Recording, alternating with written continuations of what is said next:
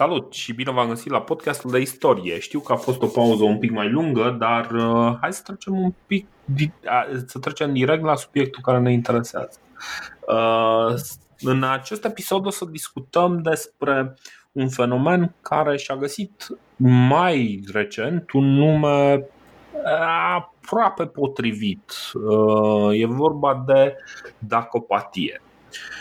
Nu o să dau acum o definiție a dacopatiei, o să vreau să dăm o definiție a dacopatiei la sfârșit. După ce înțelegem, de fapt, un pic mai bine despre ce este vorba. Nu aș vrea să, uh, să începem dând o definiție și încercând să regăsim acea definiție în, uh, în faptele pe care le vom povesti mai departe, ci mai degrabă o să vrem să trecem prin faptele astea și după aceea poate să formulăm împreună o definiție despre ce ar putea să însemne această dacopatie sau ce este această dacopatie.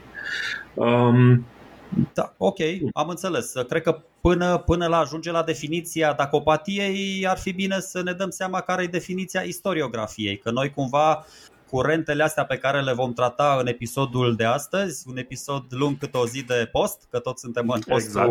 Paștelui, o să vedem se încadrează la istoriografie, adică uh, o să o luăm așa, cum spui și tu în descrierea podcastului școlărește, cumva cronologic și vedem un pic uh, evoluția asta, niște concepte istorice, tot felul de curente, da, modul de interpretare. O să vedem că sunt doi istorici care pot să citească același text al unei surse primare din antichitate, unul poate să înțeleagă ceva, unul poate să înțeleagă cu totul altceva. Și atunci există aceste lupte între diverse curente istorice pentru pentru deslușirea și înțelegerea acestor uh, fenomene, nu știu, culturale, exact. sociale, lingvistice și așa mai departe.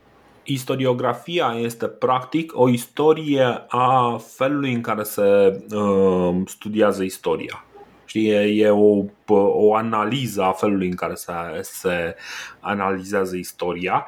E așa foarte, foarte meta, e foarte autoreflectiv, știi, e, e o chestiune uh, practic istoria care se uită la ea însăși cum este studiată.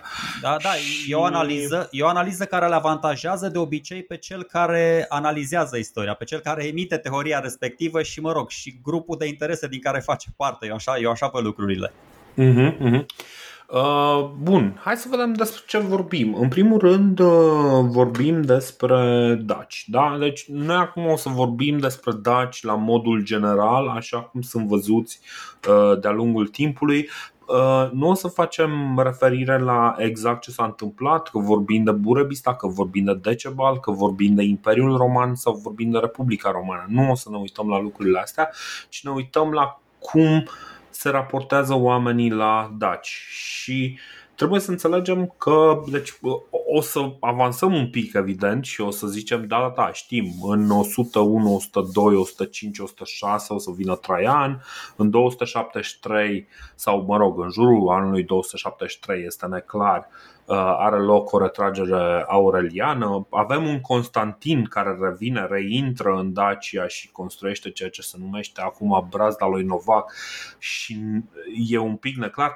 Astea sunt niște, niște episoade pe care o să le discutăm mm, de-a lungul timpului un pic mai încolo, dar uh, în principiu um, undeva între momentul pe care l-am discutat până acum și anume domnia lui uh, Burebista sau presupusa domnia lui Burebista și uh, momentul actual după cum vedeți, avem foarte puține informații despre daci și cele mai multe sunt filtrate prin prisma altor fapte care se întâmplă în jurul lor. Ei sunt văzuți cam ca găurile negre, după efecte.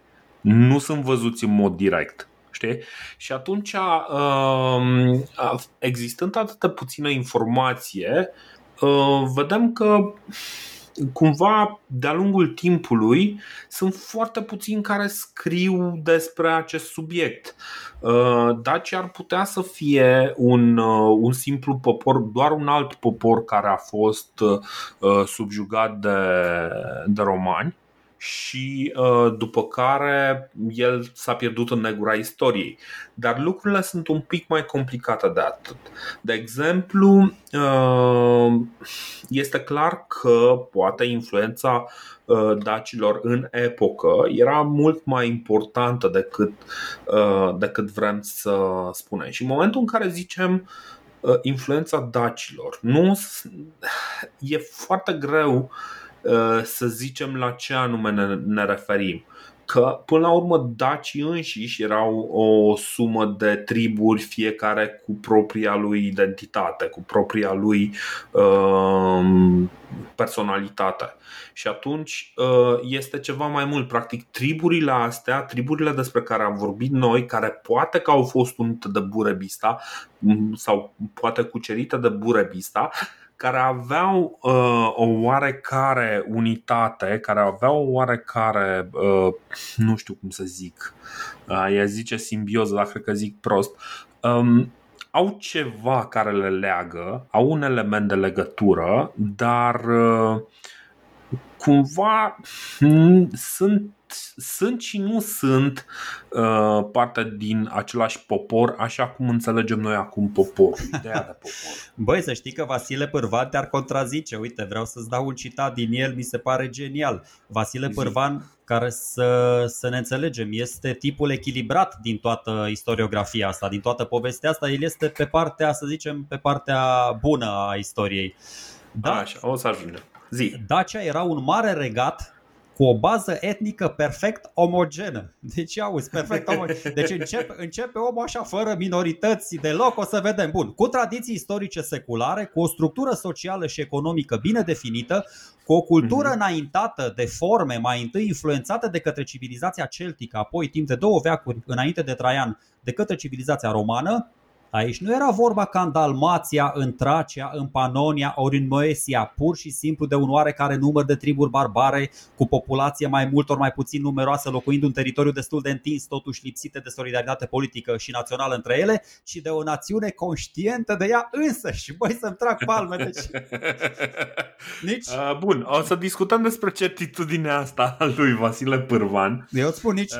nici în plenara Congresului al 14-lea nu, nu puteau să scrie ăștia o chestie așa de faină faină, știi? Dar asta spuneam. Uh, e o variantă, apropo de ce spuneai tu, uh, da, bază etnică, omogenă, neomogenă, triburi unite prin forță, prin bunăvoință, prin religie și așa mai departe. Exact, exact. Bun.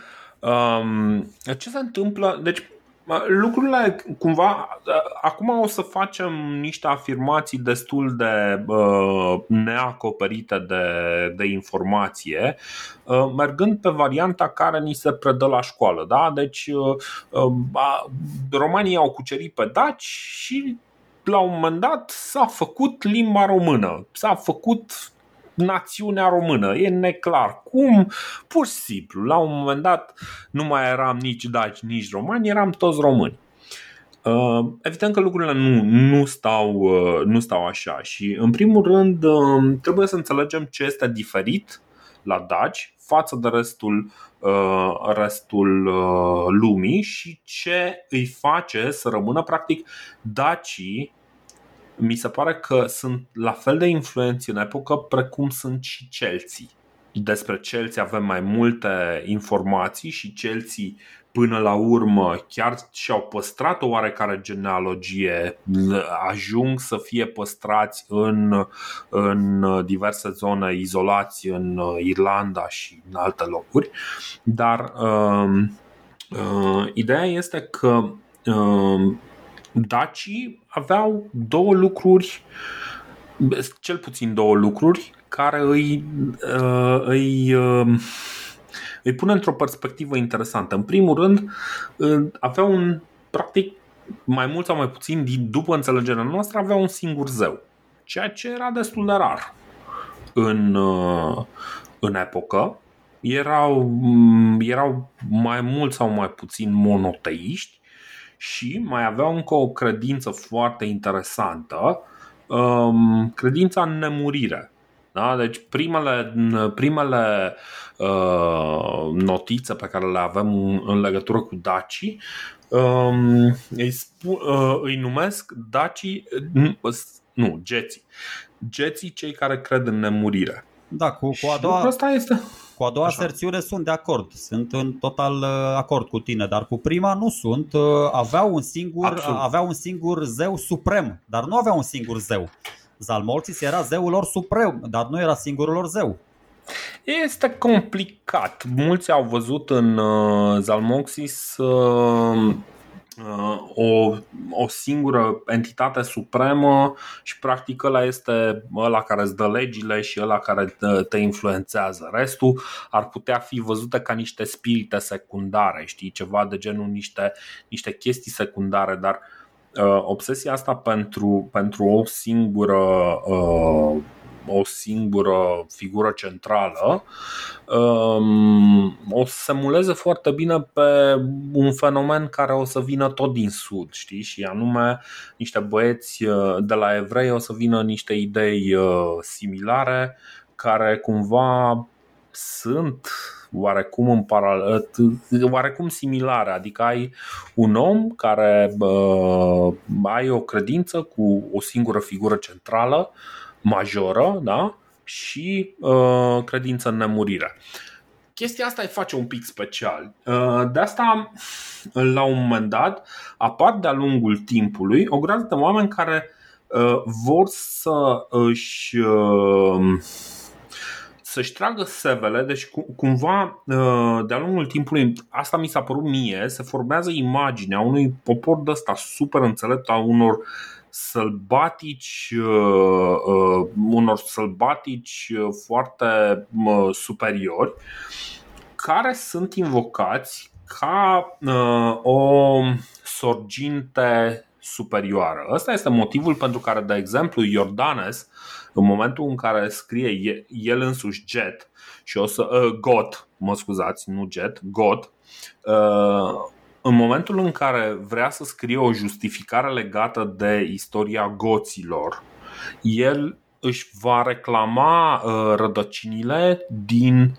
uh, din geți, din traci, din geți, deci din, și din Burebista. De asta, până la urmă, avem de la el atât de multă informație pe tema asta. Păi uite, o să vedem. Istoricul italian Carlo Troia spune așa: așa. Geții lui Zalmolxis au fost strămoșii goților lui Teodoric. Citesc asta de pe site-ul daniel-roxin.ro Lasă, stai, hai, hai, să nu, hai să nu ne grăbim. Bun, deci avem, avem diverse, diverse chestiuni uh, interesante. O să avem o să vedem mai multe lucruri, uh, mai multe locuri unde uh, aceste, aceste caracteristici ale geților și dispariția lor uh, îi face practic o unealtă foarte bună pentru propagandă. O să-i vedem la un moment dat invocați și pomeniți în Spania. Nu mai știu exact contextul, dar vă garantez că în momentul în care ajunge la acea epocă istorică o să vorbim despre asta. La un moment dat, un suedez, Carolus Lundius, uh, își uh, inventează un document care teoretic ar fi fost uh, legile lui Zalmoxis uh, și își reclamă pentru, uh, pentru suedezi sorgintea nobilă din, uh, din această spiță extraordinară care este uh, și superioară, care este uh, spița dacilor și a geților. Știi? Uh, lucrurile sunt foarte dubioase. Falsul lui, uh, lui asta um, lui uh, Carolus Lundius, de exemplu, este uh, dovedit, documentat în epocă, nu este niciun secret decât pentru, pentru băieții de la noi de acum care vor să se îmbete cu apă rece.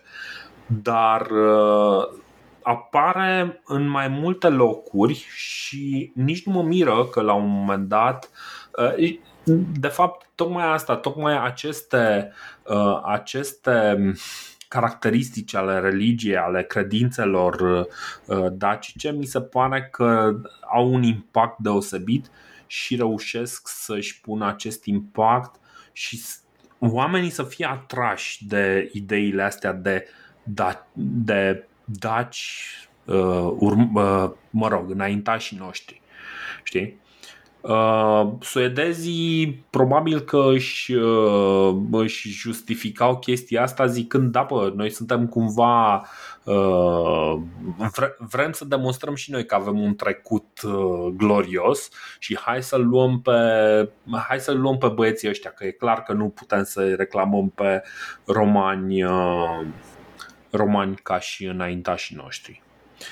În țările române însă Uh, cred că în epoca medievală este clar cumva că oamenii uh, se, se identifică ca fiind urmași ai romanilor. Da? Și aici Sergio o să ne ajută un pic cu niște citate pentru că avem și noi niște cronicari care în, uh, în epoca medievală țin niște catastife și care simt și ei nevoia să spună băi, noi suntem ăștia. De ce suntem ăștia? Ei, ei recunoscându-se ca fi, că sunt deosebiți în arealul uh, în care sunt, că sunt înconjurați de slavi, uh, că au totuși niște caracteristici un pic uh, diferite, că ei se simt, se recunosc un pic diferiți. Um, care era la care zicea? Grigore Ureche era cel care zicea că de la râm ne tragem. Mm, bă, cred că Miron Costin. Adică toți. Că Miron Costin. Păi, Ia să uh, vedem. Uh, în lucrarea, da, bun, s-ar putea să zic că și Grigore Ureche, eu l-am citit pe ăsta, pe laptopisețul țării Moldovei, din neamul moldovenilor, uh, viața lumii, l-am citit pe Costin. Și ăsta spune așa, e foarte interesant, vezi tu, pe de o parte, când a început istoriografia și na, ai făcut aici un, uh, o prezentare foarte bună. Ideea este asta, pe de o parte, primii cronicari uh, valahi, moldoveni, nu prea cunoșteau multe despre strămoșii noștri, despre daci, decât eventual din niște izvoare scrise, că au avut da. și ei acces la, la acele surse primare, dar doar atât. În primul rând, arheologia nici nu exista ca știință pe vremea aia și după aia, când au venit și arheologii în sprijinul istoricilor, când au început să se cunoască din ce în ce mai multe informații, remarcăm, așa cum ai zis și tu, e mai greu să-ți păstrezi echilibru, da? pentru că de multe ori trebuia să deservești ori o tabără politică, ori una ideologică, ori să te înregimentezi nu știu ce curent. Și atunci, într-adevăr, fără să, să spun cuvinte prea dure, Uh, eu n-aș uh, înfiera cu având proletar istoriografia noastră foarte, foarte mult. Orice uh, istorie a fost cosmetizată, a fost înflorită pe aici colea, unele perioade, cu cât sunt mai adânc uh, ascunse în timp, cu cât sunt mai îndepărtate, cu, cu atât sunt și, uh, mai mitizate și mai falsificate. Bine, noi, noi nu suntem aici ca să judecăm neapărat, ci ca să zicem, băi, uite, cam astea le vedem noi, cam așa păi, vedem uh, noi lucrurile. Eu uh, o să mă feresc să spun, uh, ai spus că sunt puțini, crede-mă, sunt foarte mulți uh, istorici, cel puțin români, care au uh, și-au exprimat opiniile despre daci. De la cronicar, la școala ardeleană, la Titu Maiorescu, HD-ul, tot, tot, tot, tot, tot, toți, dar deci, deocamdată... Deci, exact. Eu o să uh, îmi spun mai puțin opiniile mele, eu mi-am luat aici o pleiadă de citate din care vedem cum se raportează alții la Daci. Exact cum ai spus Așa. și tu. Uh, Miron Costin și-a dat seama că bă, e ceva o legătură cu Râmlenii, că așa le ziceau ei, da, orașul Râm uh-huh. din Dricul Italie Iaste a pomeni întâi ne trage rândul. Deci el așa zice în capitolul întâi în lucrarea de neamul moldovenilor din ce țară au ieșit strămoșilor. Asta zice el la uh-huh. 1600 și ceva în letopistețul uh, țării Moldovei. Încă un citat, Bine, ca... da, zi, zi. Așa, zi, zi. Uh, îl dai pe ureche? Nu, pe, Sau, pe Costin. Da. Te las pe A, ah, tine okay. dacă e cu. Zic pe Costin. Păi uite, uh, uh, Grigore Ureche zice în felul următor: zice, Așișderea și limba noastră, că el vorbește despre limba lor moldovenească. Așișterea și limba noastră din mai multe limbi este adunată și ne este amestecat graiul cu cel al vecinilor din prejur, măcar uh, că de la râm ne tragem și cu ale lor cuvinte ni smestecate. Păi, uh, Miron Costin spune exact așa, ceva de genul ăsta. Și neamul moldovenilor fiind dintr-o țară care se cheamă Italia, de Italia și de împărăția Râmului, a căreia împărăție scaun orașul Râmul, nu știu ce ne trage rândul. Deci și el zice cam același lucru. Uh-huh. Doar că uh, Costin, de aia îl dau uh, drept exemplu, merge un pic mai departe. Merge un pic mai departe și nu se referă doar la limbă, ci se referă și la origine. Și zice așa, Caută-te dar acum, cititorule, ca într-o oglindă și te privește de unde ești, lepădând de la tine toate celelalte basne, adică povești mincinoase, câte unii au însemnat de tine, de neștiință rătăciți, alții de invidie, de zavistie, și până la urmă spune el așa, fără cu scornituri de șarte, cu nu știu ce, așa precum și înțeles este unul la toate țările, graiul, firea așa, graiul până astăzi că ești drept voloh, adică italian și râmlean. Multe obiceiuri Aha. între acest neam trăiesc a italienilor până astăzi. Deci el spune cu subiect și predicat că moldovenii sunt râmleni, adică de la Roma. Și după uh-huh. aia zice așa, el, primul capitol era de Italia, al treilea capitol este de Dacia. Ajunge omul la Daci și fii atent că spune niște chestii. Acum le-am citit și eu și nici nu le știam, foarte interesante. Dacă s-au zis de Italia, de unde este venit neamul acestei țări, și de împărăția râmului, de care împărații sunt descălecate aceste țări cu râmleni, vine rândul acum și locului acestuia, la ce loc au venit acest neam din locurile cele din tâi. Locul acesta, dar unde este acum Moldova și țara muntenească, este drept Dacia, cum tot Ardealul, cum Aramoreșul cu țara Oltului. Alt nume mai vechiu decât Dacia nu se află între toți istoricii. Că le-au mhm. zis ăștia Schitia, zic nu știu ce tătar, zice că nu e, că ei au năbușit, au năvălit prin aceste locuri mai pe urmă. Mai zice niște mhm. chestii foarte faine. Dacă aceștia, cu multe veacuri mai înainte de Hristos, au așezat, adică au populat locurile acestea. Și așa au purces după aceste războiul pierdut și pieirea craiului lor. Aici încerc să nu dau uh, deloc spoilere.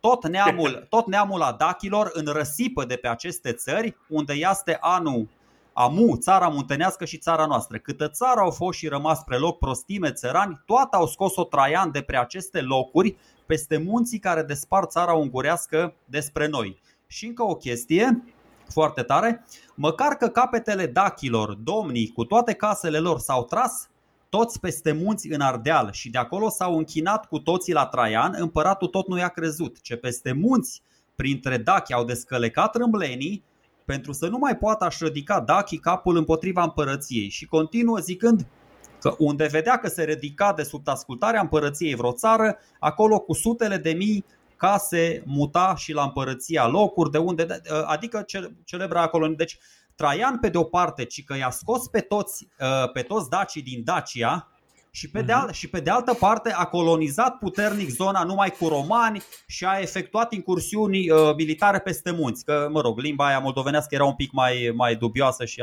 acasă și traduc. Deci da. a, asta, asta, este, asta e primul curent istoriografic prin care, vedeți, cronicarii moldoveni pe de o parte încearcă să se uh, să se autentifice de la un filon din ăsta super puternic. Bă, cine erau? Eram, suntem urmașii Romei, dar cine mai sunt, cine uh-huh. mai e mhm. ca noi? Și din punct de vedere al originii și din punct de vedere al limbii. Și o să se rostogolească ideea asta, dar este bine că am început cu sursa ei. Exact, exact, exact. Ideea asta e continuată, e, să zicem, în formă continuată, pentru că astea, ideile astea vor fi păstrate și în țara românească și în, și în Moldova, numai că genul acesta de idei Uh, devin destul de periculoase în momentul în care sunt exprimate într-o, într-o zonă care este dominată de vecinii maghiari. Uh, în Transilvania lucrurile sunt ceva mai complicate și o să evităm să facem o istorie a școlii ardelene, însă pe undeva prin secolul 17 sau 18, nu, 17, nu? Greșesc, pe la 1000... 18, nu, 1700. Da, 18, da. 1000, pe la 1700 și uh, diversi oameni care se ridică din, uh, din pătura uh, vorbitoare de limbă română uh, începe să-și, uh, să cumva, să-și caute identitatea, să justifice diferența față de, uh, față de stăpânii care domină. Da? Și uh, atunci se formează așa zisa foarte, foarte așa, foarte uh, fugitiv explicat, atunci se formează acea școală ardeleană care încearcă evident să, uh, să să sintetizeze niște idei clare despre cine sunt românii, care erau totuși majoritari numeric în, uh, în Transilvania și uh, despre originile lor și despre ce se întâmplă. Evident că pentru ei justificarea, da, da, da, noi suntem urmașii Romei, este, uh, este absolut uh, absolut uh, absolută. Practic, nu. E superior, uh, e uh, cumva justificarea supremă. Da, da bă, noi, a... suntem, noi, suntem, noi suntem aici de când ne-a lăsat Roma și noi suntem urmașii Romei. E, da. e foarte important când vorbim de aceste curente, o să ajungem da, la, și la ce zici tu, la dacopatie, latinopatie, că deocamdată spre asta se tinde. Uh, vezi, uh-huh. trebuie să înțelegem foarte bine contextul. Bă, la cronicar mai era cum, la cronicar ăia săraci nici nu știi, bă, da, nu aveau alt pol de putere atunci. Uh, Constantinopolul da. fusese cucerit, era Roma departe, veneau uh, ăștia păgânii peste noi, mă rog, noi gheauri încercam să ne găsim un, un punct de sprijin. Dar deja școala ardeleană, adică deja începuse iluminismul, secolul al XVIII-lea, tot așa, cum ziceai și tu, da? efervescența aia, nu știu, secolul națiunilor începe, da? și trebuia fiecare națiune să inventeze practic o, o origine, o teorie, bă, eroismul unora, contribuția etnică altor, adică tot felul de nebunii din astea. Unele uh-huh. teorii erau foarte echilibrate și foarte logice și foarte argumentate, altele să vedem, sunt de-a dreptul fantasmagorice, adică na, și a, cu, cum e și în zilele noastre, bă, de obicei, la, la, adică la mase, ce teorii prin cel mai bine? Păi alea cel mai, nu știu, cel mai greu de demonstrat sau astea care conțin cel și mult misticism. Simple. Da. Mă, și, și până la urmă ideea este că cea mai simplă variantă câștigă în, în mintea oamenilor. Păi da, dar cea mai simplă, cea mai simplă variantă paradoxal este cea unde adică cea mai cel mai greu de demonstrat pentru că acolo poți să aberezi cât cuprinde fără să te contrazică nimeni. Dacă tu te referi la, la un timp din ăsta, un ilotempore atât de îndepărtat încât n-ai nicio n-ai cu ce să-l contrazici pe ăla, Bă, nu știu, ai mai mult spațiu ezoteric pe care să patinezi, că e gheața mai groasă, ceva de genul ăsta. Adică nu, eu nu pot să-l contrazic pe unul dacă îmi spune că pelasgii erau veri cu atlanții. Stau și mă uit la mhm. el și zic, bă, nu știu, na, dacă asta e părerea ta, doar nu o să stau acum să, să-l contrez la orice idee. Dar reveni la școala ardeleană. Ăștia au avut și lucruri foarte bune cu introducerea grafiei latine în locul celei chirilice și toate. Nu ne referim la asta, ne referim doar la ideile pe care le-au preluat de la cronicari uh, și ce să zic, uh, ți-am zis, încerc să înțeleg care e șmecheria, poate pentru a le arăta celorlalți, Habsburgilor, ungurilor, sașilor din Imperiu, că bă, suntem la fel de relevanți și la fel de importanți mm-hmm. ca voi, avem superioritatea asta uh, istorică, haideți să avem și o superioritate lingvistică. Și ce au zis ei? Nu știu, probabil că l-au citit și pe Utropius, un uh, istoric roman care zice că bagă teza aia, că bă, toți bărbații din Dacia au fost căsăpiți de romani. I-au mm-hmm. citit și pe și Dimitre Cantemir mai spune unele chestii și Cantacuzino, deci au citit tot pe ăștia și ce au decis? Au decis să extermine pe daci complet așa doar din condei. Deci uh-huh. asta se duce latinopatia până la capăt și asta zic doar cât două, vreau să vă dau și două, trei uh, citate ca să nu ve- să vedeți că noi suntem oameni serioși, adică ne-am pregătit aici, ne-am făcut temele, nu vorbim exact. doar așa din, uh, din amintiri.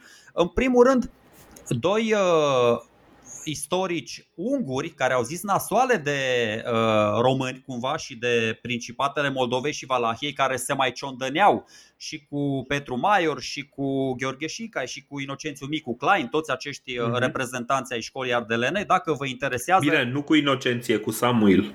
Uh, cu Inocențiu Micu Klein, parcă, nu? Sigur cu Inocențiu. Da, nu, da, da, da. Inocențiu e mai mic, mă. Nu, nu, nu. Petru Maior și cu Inocențiu Micu Klein știu că au avut discuții în contradictoriu cu un tip care se numește Franz Josef Sulzer. M-am documentat Ve- destul. Vezi, vezi să nu fie Samuel Micu Klein. Samuel Micu și cu Gheorghe Șincai scriu altă, eu scriu un alt compendiu. O, okay. o, o să studiez un pic problema, dar îți okay. spun. Deci ăsta da. vine, e, e un tip foarte interesant, tipul ăsta Sulzer. E un militar mm-hmm. istoric și autodidact, călătorește mult și prin țările române, are și niște misiuni uh, secrete pe aici și scrie o, o carte, așa se numește.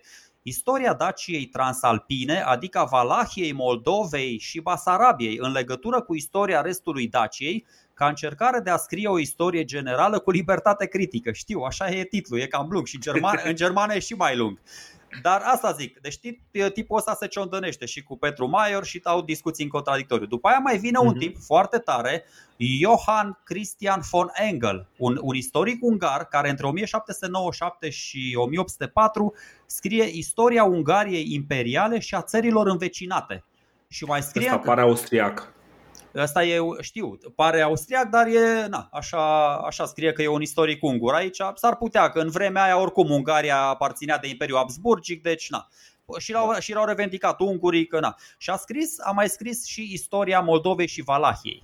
Și, uh-huh. și tezele astea o să vedem sunt mai târziu preluate de, de Rosler, dar asta după ce băieții... Bun. Deci sărim peste Samuel Micu și Gheorghe Șincai, așa de, îl, îl, îl, îl citesc doar pe Petru Maior, că ăsta are o chestie foarte, foarte șmecheră. Scrie, așa. deci are o carte, cartea lui de căpătâi se numește Istoria pentru începutul românilor în Dacia.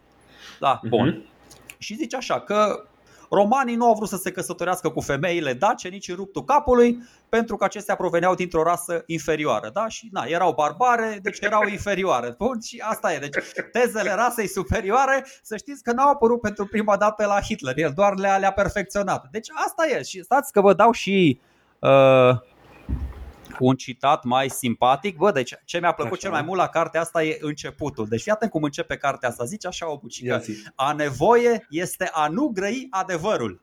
Adică e greu să minți cum ar veni, dar el o face, adică omul minte fără nicio problemă, știi? Adică... Băi, nu neapărat minte. Bine, nu minte, el... recunosc, bun, dar... El zice păi care bun, e părerea lui. Păi bun, dar e, e mici, dacă nu e, e un adevăr, dacă e spus cu, cu neintenție, tot minciună e, nu? Uh,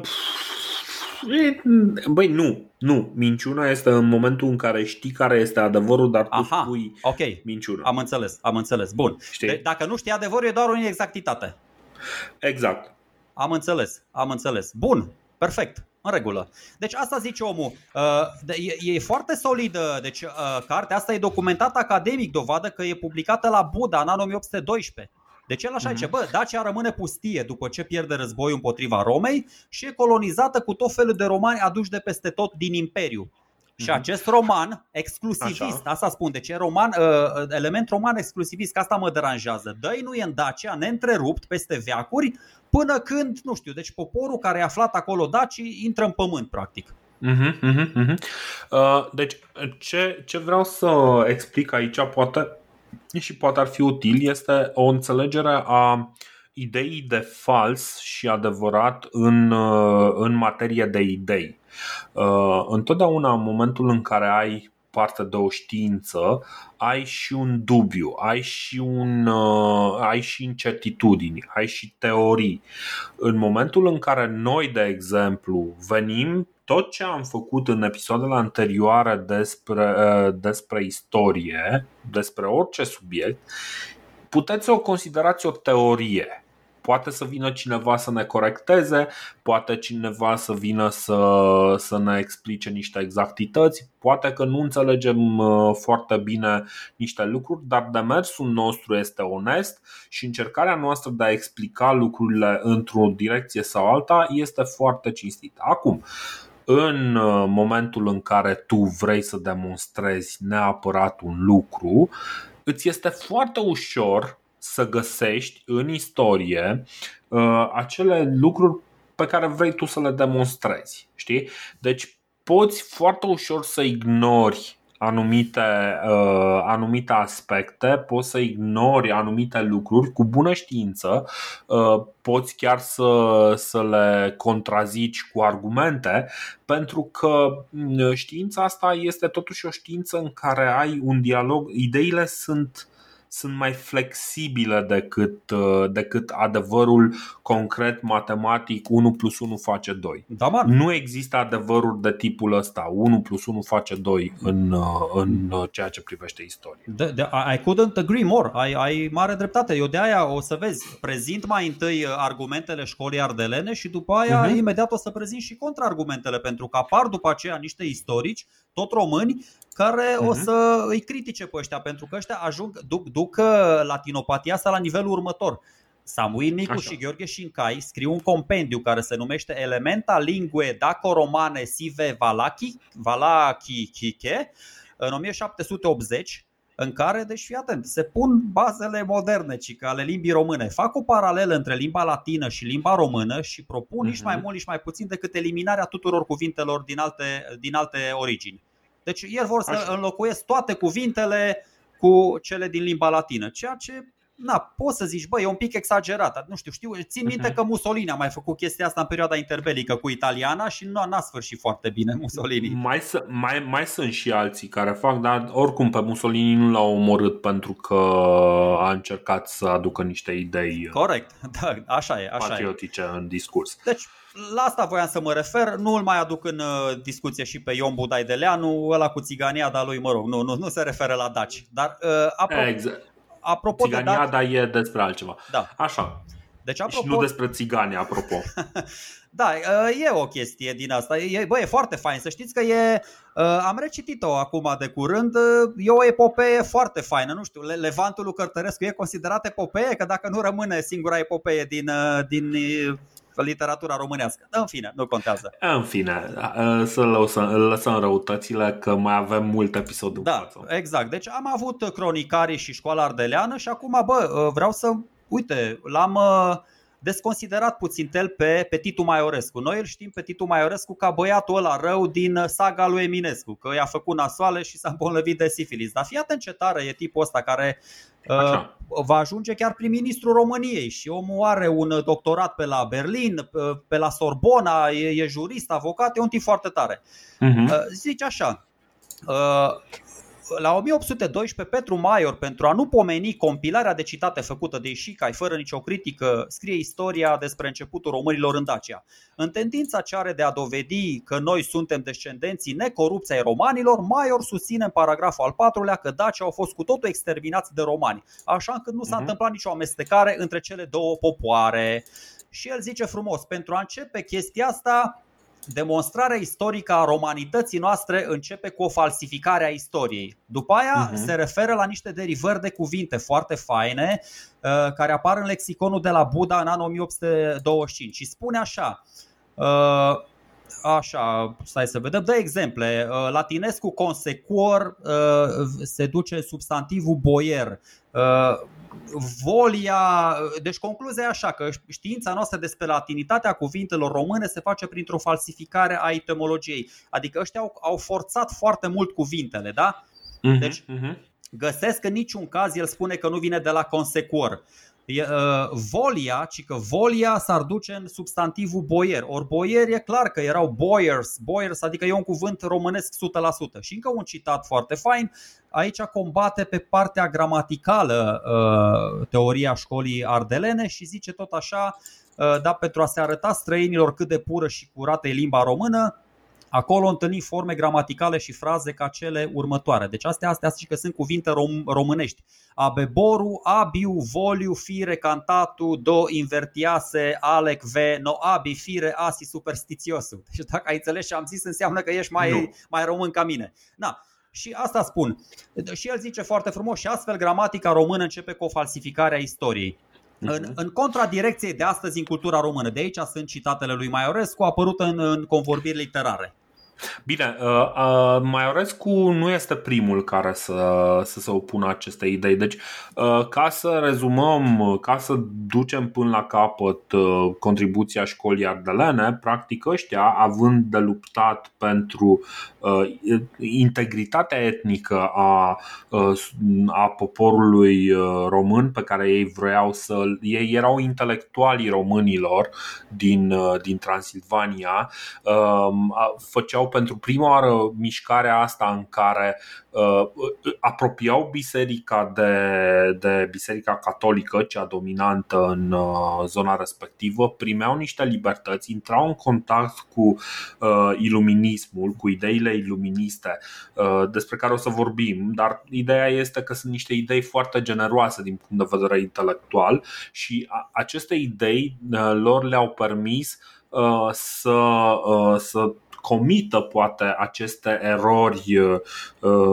Nu știu, deci sunt mai puțin, mai puțin tentat să zic că sunt erori intenționate cât sunt erori făcute din dorința de a face lucrurile bine, știi? Din dorința de a, de a justifica o idee mai mare și anume că uh, românii transilvaneni sunt, uh, au drepturi în propria lor țară chestie pe care ei nu aveau.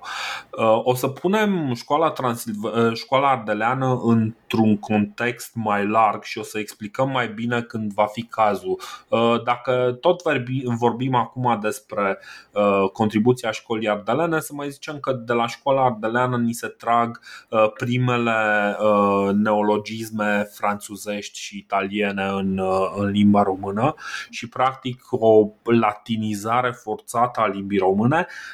care are totuși o, un foarte mare uh, bagaj slavic în ea. Deci trebuie să e o chestie pe care trebuie să recunoaștem. Nu mă, Dar uh, ca și scuze, scuze, ca și metodă de studiu, vreau să zic două cuvinte despre ce se întâmplă aici. Oamenii vorbesc despre evoluția cuvintelor și o să vedem că treaba asta va fi o temă care se va repeta în 1700 în 1800, în 1900 și în anii 2000. Inclusiv locul de unde ne vine cuvântul dacopatie este o carte care în, în mod în mod exhaustiv tratează o groază de, de cuvinte și etimologii. Și acum, problema cu etimologia este că oricât de mult ar fi încântați unii de a, de, să descopere etimologia vreunui cuvânt sau a altui cuvânt, realitatea este că uh, în momentul în care uh, oamenii se uită la etimologia unui cuvânt pentru a justifica o anumită uh, moștenire sau altceva, foarte des își inventează, cum să spun, foarte des ajung să vadă lucruri, nu neapărat lucruri care nu sunt, dar este foarte ușor să modifici un cuvânt în așa fel încât să zică ce vrei tu. Așa cum au făcut ăștia cu școala ardeleană și au, uh, au răsucit transformarea cuvintelor în așa fel încât Titu Maiorescu s-a simțit dator cumva să vină să le corecteze aberațiile. Man, Dar eu, eu o să vedem. Spun, eu nici măcar nu spun că sunt aberații. Eu sunt conștient și că primele dicționare ale limbii române au apărut la ei și cu toată emanciparea lor spirituală și politică. Eu spun doar ce s-a întâmplat, uite. Da, și, da, și da. după aia contraargumentul este acela. Eu nici măcar nu am o părere în legătură cu chestiile mm-hmm. astea. Să fie sănătoși. Dar uite ce mai zice Titu Maiorescu. Pentru a proba o ipoteză așa de nefirească, istoricul nostru se întemeiază pe un pasaj îndoios din Eutrop, de ziceam de el, mm-hmm. și pe un pasaj din Julian, nu știu la cine se referă aici, cărora le dă o interpretare imposibilă de admis cu mintea sănătoasă. Deci așa spune mm-hmm. Titu Maiorescu acum. Iulian Apostatu, apropo. Ah, ok, ok, Iulian Apostatu, bun. Ok. Ăla este un împărat roman, o să vorbim și despre el. Um, bun, Uh, ce se întâmplă este că Titu Maiorescu nu este primul critic al lor. De fapt, primul critic și cred că momentul de turnură în discursul românilor față de istoria lor vine odată cu HD și cu articolul Peritau Daci care ăsta, uh, un articol publicat în foiță de istorie și literatură, parcă așa se numea revista, el vine și spune, bă, uh, oamenii ăștia zic că Daci au murit. Oare chiar așa este? Uh, și vine și aruncă un dubiu clar uh, asupra, asupra acestei teze, că dacii au, uh, dacii au murit. În momentul ăla, practic, deschide o conversație în care, după cum vezi și tu, Titu Maiorescu apare cu niște argumente care poate că nu sunt construite pe ce zice HD și HD însuși are propriile lui probleme, să nu, uh. să nu ne să nu, să nu credem că lucrurile sunt sfinte acolo. Dar se deschide o conversație Corect. și oamenii încep să aibă un dubiu. Așa. Contraargumentele lui Titu Maiorescu la, uh, la școala ardeleană sunt înainte de ce zice Petricei cu HD-ul. A, da? Ok, ba nu, ba nu, ba nu, nu, mea culpa, nu, mea culpa. HD-ul e. HD-ul e în 1860, eseul ăsta perit au dat în 1860 și uh, uh, articolul în contradirecție apare în 1868, conform vorbit literar. Ai dreptate, așa este. Așa exact. Este. No, deci uh, chestia asta se întâmplă că deodată are loc o conversație și în momentul în deci Ăsta este un semn de sănătate. În momentul în care ai oameni care converse, conversează și își dispută ideile, ăsta este un semn de sănătate intelectuală. Este un semn că oamenii vin, reanalizează, se uită, au o privire critică asupra a ce se întâmplă, sunt, uh, sunt în căutarea unui adevăr unui, unui ideal superior de adevăr, nu, uh, nu vin să supună ideile unor uh, idei propagandiste sau, sau orice altceva. Școala ardeleană are o funcție militantă, să zicem așa. Că... Titu Maiorescu este un om care vine să, uh, nu știu, vrea să facă, să pună niște baze sănătoase vrea să construiască niște baze sănătoase, știi? Păi, și aia se vede. Asta și zice, Așa. e trist să începem cu o falsificare a istoriei, a etimologiei și a gramaticii. Ăsta mhm. HD-ul uh, se adresează, el are așa un dialog de la distanță cu Petru Maior, care între timp murise, și cu uh, August Treboniu Laurian. Asta e un da. tip care continuă curentul latinist și concepe chiar un dicționar al limbii române prin care se elimină, nu știu, orice cuvânt care nu are rădăcini latine. Ăsta uh-huh. chiar e și scos, nu știu, are o perioadă prin anii 70 uh, când, uh, nu știu, decapitează, adică e, e editată chestia asta. Și aici am, uh, am și un citat. Tentativa creării unei limbi artificiale a stârnit ilaritate și a discreditat definitiv școala latinistă. Deci după August Treboniu, ăsta e un citat din Lucian Boia, uh-huh. care se referă la August Treboniu Laurian și la această școală latinistă care încet, încet dispare. Pentru că ăștia s-au cumva și-au epuizat toate argumentele și au venit unii mai șmecheri și, și le-au, le-au dat în cap. Hai să, ved, uh-huh. hai să vă zic ce, ce mai zice uh, HD-ul.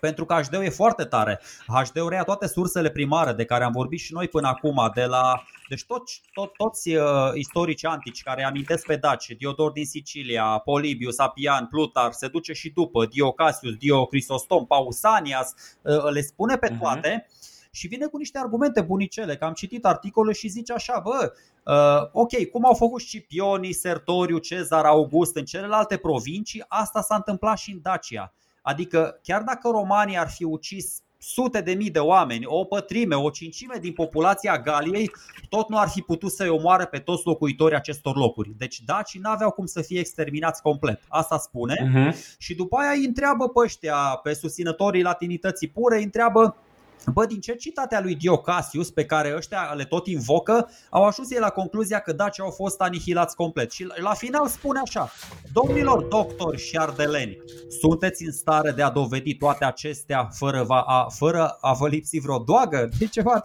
Vă, veți spune că vă jerfiți doagele în folosul patriotismului, de astfel să urmăm mai departe, vădindu-vă niște așa lucruri, încât nici chiar un nebun, oricât de patriot, să nu le poată tăgădui. Adică el vrea să aducă niște argumente atât de puternice încât oricât de latinist, oricât de latinopat ai fi, să nu poți să contrazici aceste, aceste argumente. Da.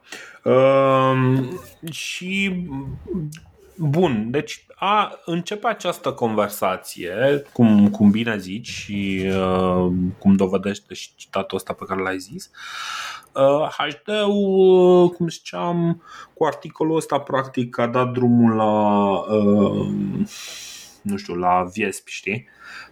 că deja începe să aibă un dialog viguros. Mie chestia asta îmi place. Întotdeauna în momentul în care oamenii discută cu argumente, uneori chiar și fără argumente, este fascinant și poți învăța foarte multe lucruri. Nu înseamnă neapărat că vreo tabără are dreptate completă sau nu.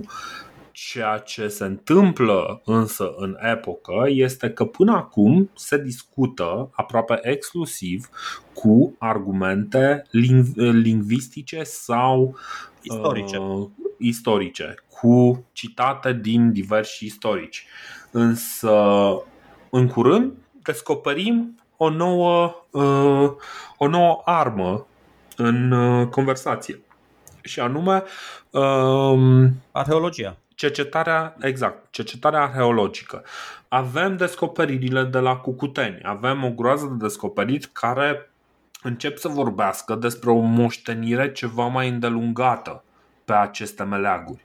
Și uh, încep oamenii, începe o profesionalizare a cercetării arheologice.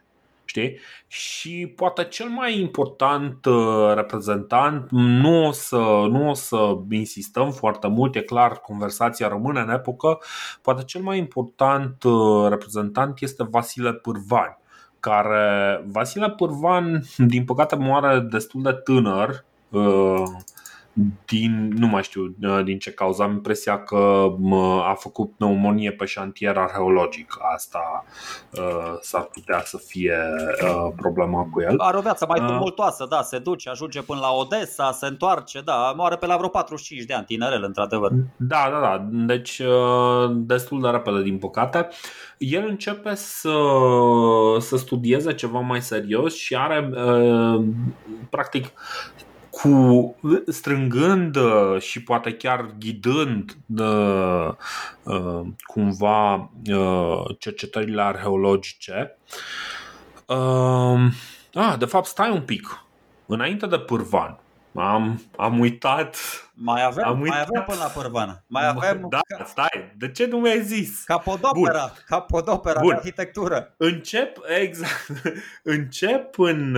Bun, în, pe la sfârșitul secolului XIX uh, uh, încep așadar descoperirile arheologice și pe cumva la începutul acestor, uh, acestor noi descoperiri arheologice Uh, fratele lui Densușianu, băiatul ăla cu, uh, cu istoria literaturii, uh, este Nicolae Densușianu, uh, scrie o carte pe care nu apucă să o publice pentru că cumva cred că, adică suspectez eu că nici el nu crede foarte tare în textul pe care l-a scris.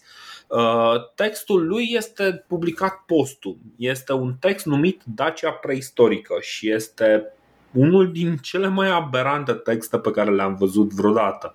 Vorbește despre uriași, vorbește despre, uh, uh, despre niște uriași care au trăit pe aceste pământuri, știe, ceva de genul. Uh, am stat să mă gândesc și zic, băi, știi cum e? Densușianu, dacă era egiptean, se uita la Sphinx și zicea, Băi, vă dați seama ce înalți erau faraonii dacă pisicile lor erau atât de mari?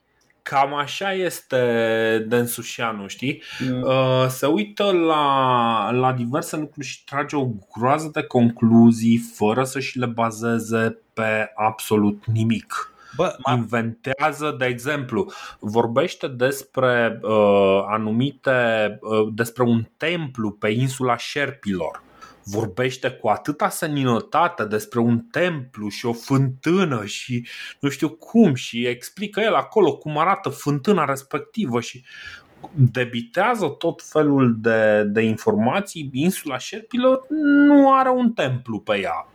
Bă, poate avea. Scurt. Poate avea. În primul rând nu se numea insula Șerpilor, se numea insula Albă sau Leuce atunci. Leuche, da, da, tumulul, a, exista tumulul și mormântul lui Ahile acolo, templul hiperborenilor, mănăstirea albă cu nou altare, templul primitiv exact. al lui Apollo, toate acestea sunt, da? Legenda Meduzei și a lui Perseu, luna de aur de la Colchis. Bă, crede-mă, deci ascultă-mă, eu am citit toată cartea, o să mă, o să, o să mă crezi nebun.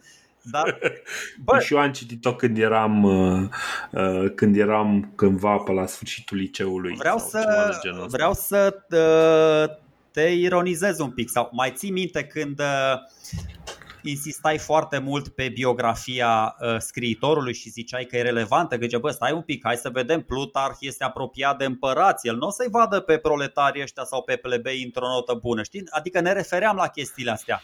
Băi, cred că e...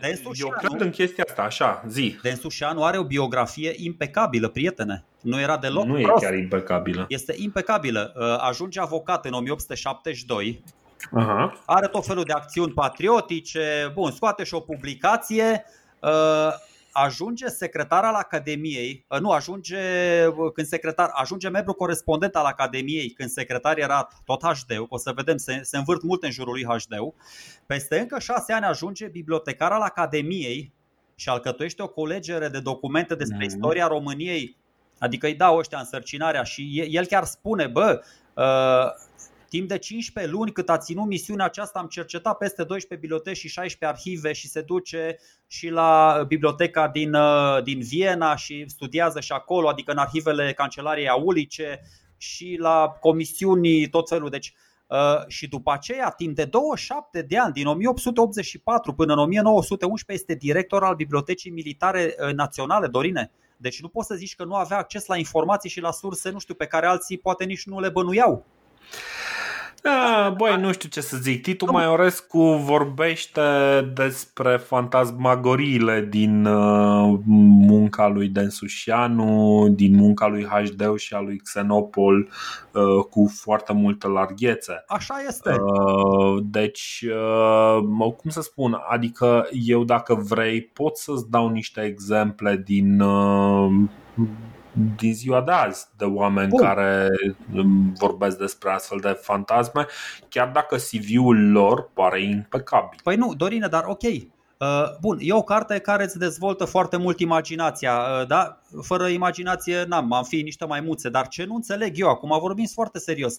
Bă, de ce iau oamenii uh, serioși așa de în serios chestia asta? Mie, mie mi se pare evident faptul că e foarte puțină realitate acolo amestecată cu foarte multe legende, cu multă e intenționat, omul bagă mitologie și fantezie intenționat, deci chiar spune, el spune așa, legenda zice sau mai bagă vreo subiectivă, gen, se spune, deci nu doar, adică da, narează vrute și nevrute, dar se acoperă, adică nu zice, bă, chestia asta e adevărată. Nu, e Păi, păi da, mă, da, dar vezi, vezi tu, deci motivul pentru care uh, oamenii sunt atât de critici și atât de duri cu munca lui Densușianu, de exemplu, este că o să vedem ce impact are munca lui Densușianu în ceea ce va urma. Pentru că Densușianu, uh, Dacia preistorică, cum a zis, cum am zis, este o carte pe care Dănsușianu nici măcar nu a apucat să-și o apere public. Exact, este o carte exact. care este publicată Stai un pic. E o carte care este publicată în uh, postum, da? Nu știm, uh, nu a trecut printr-un filtru editorial, nu a trecut poate omul, cum să spun.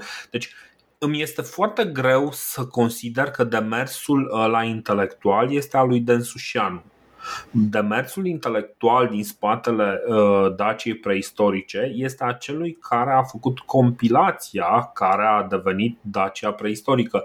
Nu este neapărat al lui Densușianu. Poate Densușianu doar avea niște note de, uh, note de cercetare poate el avea cu totul alte idei. El este, practic, e, el e pus, ok, a strâns toate chestiile astea Uh, cu mm, un de, făc, devenind un demers cât se poate de științific, omul nu a publicat, practic nu și-a asumat încă ce este scris acolo și uh, ajunge ca cel care îi publică, nu mai știu exact cine ajunge să-i publice, oamenii care îi publică nu își mai asumă practic demersul intelectual pe care și l-ar fi asumat de însușianu, știi? Bun. Uh, Deci de asta spun, este o operă care poate că, poate că ar fi fost mai util să nu ajungă să fie publicată. Ba nu, e foarte bine că a fost publicată. Uh, noi, noi am rostogolit bolovanul ăsta mult prea departe și ne-am inflamat inutil. Dar uite, hai să, o să-ți aduc un, mai multe contraargumente și după aia chiar vreau să citesc niște chestii din carte ca să vezi cât de, Așa. cât de nefanteziste sunt. De, de tumule ați auzit până acum că am mai vorbit despre ele, dar sunt, motiv, sunt movilele de pământ da, care se înălțau peste morminte mm-hmm. și cu, na, cu strămoșii ăștia de dinaintea dacilor. Ei bine, înaintea dacilor, Densușianu, și o să vedem că nu este singurul, vorbește despre pelasci, despre aia care au fost, uh, au construit și culturile neolitice și chiar înainte, cu 10.000, cu 100.000 de ani au trăit pe, înainte pe pământurile astea. Se, și se numește mm-hmm. tumulele eroice pelasce. În fine, ok, după titlul ăsta poți să zici că bă, ce fain în regulă, că n-au cum, na, lucrurile nu prea sunt eroice, nu știu, zic și eu, bă, căștile astea sunt eroice că suportă sunete ascuțite în cap sau ceva de genul ăsta. Okay. Dar Ideea următoarea, o mai ții minte pe Maria Gimbutas, că chiar m-am gândit la, la argumentul Așa. ăsta. Ea era văzută la început ca o folcloristă din asta super exaltată și la la la, nu o băga nimeni în seamă. Bă, și acum văd că devine din ce, bine, ea a murit între timp, dar devine din ce în ce mai mainstream și lumea academică o publică și o consideră o sursă extrem de, de credibilă. Și ce spunea ea? Ea spunea exact chestia asta cu teoria curganelor, care situează originea tuturor popoarelor indo-europene unde? În stepele din nordul Mării Negre, deci în partea asta. Deci mhm. ăștia o iau în considerare pe Maria Gimbutas, dacă zice Densușianu, înainte cu 100 de ani de Gimbuta spune Densușianu chestiile astea, a, îl tratăm la preț de matineu, hai că e un papagal și nu știu ce. Ok, omul spune niște legende pe care eu le-am auzit, spune o legendă foarte tare cu legenda cu muntele retezat.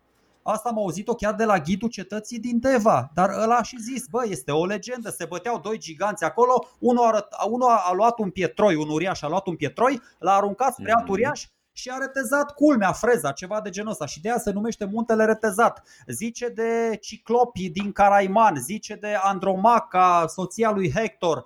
Dar apropo de Ahile și de legendele cu pelasci, păi Ovidiu, Ovidiu, poetul nostru roman exilat la Tomis, în metamorfoze, nu știu dacă mm-hmm. am mai mhm. citat sau nu, spune că grecii din războiul troian erau pelasci. Deci ceilalți, nu Priam, Hector și Paris, Ahile, Agamemnon și Menelao se da? Deci toți erau, uh, Densușianu spune că Marte e da, zeul Pelas, protectorul troianilor. Cumva uh, încă de pe vremea lui Homer și Hesiod se păstrase în ținuturile grecești diferite legende despre patria cea fericită a Pelasgiei de la nordul Traciei și al Dunării de jos, unde se află oamenii cei mai justi uh, și unde duceau o viață liniștită și plină de toate mulțumirile. Asta e pe la început. Începe omul frumos, no. spune despre toate cântecele tradiționale române, arbori genealogici, dialectul românilor din Istria, atlanții din Atlantida care erau prieteni cu pelazgii noștri înalți, că de fapt atlanți înalți vine de la aceeași chestii. Cum ziceai și tu, are tot felul de uh, inscripții uh, în, și în grecească, în zeci de nume de triburi. Deci uh-huh. o mhm. chestie foarte tare. Uh, aceeași codificare a legilor belagine, ale amintite de Iordane, Sângetica, o vedem și în Egipt și chiar mai târziu în Europa de vest, iar autorii romani le numesc Vetus Lex Romana sau Leges Romane sau Vetus Mos, da, Mos Maiorum fiind, uh-huh. fiind codul nescris al romanilor din care au rezultat uh, normele uh, de, de mai târziu. Și zice citate din toți anticii. Și mai pe la finalul cărții are dita mai capitolul cu limba pelasgă, care ci că era răspândită peste cea mai mare parte a Europei din Asia de vest până în Africa și citez aici și, și o să citesc și finalul din carte. Uh, limba latină a celor mai vechi legi romane se caracterizează în deoseb prin unele cuvinte și forme gramaticale ce aparțin mai degrabă trupinei, adică tulpinei romanice din părțile de răsărit ale Europei ca să ajungem până la urmă. Da? Deci gata cu, cu delirul, finalul din carte, așa se, așa se termină cartea. De altă parte, unitatea limbei române identifică pe întreg teritoriul celor două dacii romane și care începând de la Balcan și până la șesurile Galiției și de la Crimea până la șesurile Ungariei nu are niciun dialect particular, ne atestă de asemenea că această limbă nu este o idiomă coruptă și formată în cursul evului de mijloc, ci din contră originea formațiunii sale se reduce la timpuri foarte vechi nici măcar nu spune când sunt acele timpuri. Dar este normal Absolut. că limba, limba aia s-a format înainte de evul mediu. Spune ceva fals? Eu sunt de acord cu ce spune aici Densușianu. Corect. corect, dar care este problema? Deci problema nu este, ți-am zis, mm, în primul rând mi se pare o operă incompletă Mm, lipsită complet de, de o, o uh, cum să spun, de practic omul își pierde concentrarea, știi? Ajunge să, să devieze în diverse uh, chestii care țin mai degrabă de folclor sau practic da. sunt niște bazme și nu, nu cred că își Uh, fundamentează cercetarea pe uh, informații concrete, nu, nu stă foarte mult să justifice lucrurile. Uh, ceea ce face el acolo este destul de superficial. Acum, Bă, care e chestia? Într-o care e problema? Scuze. Ok, continuă, continuă și după aia îți spun argumentele. Okay.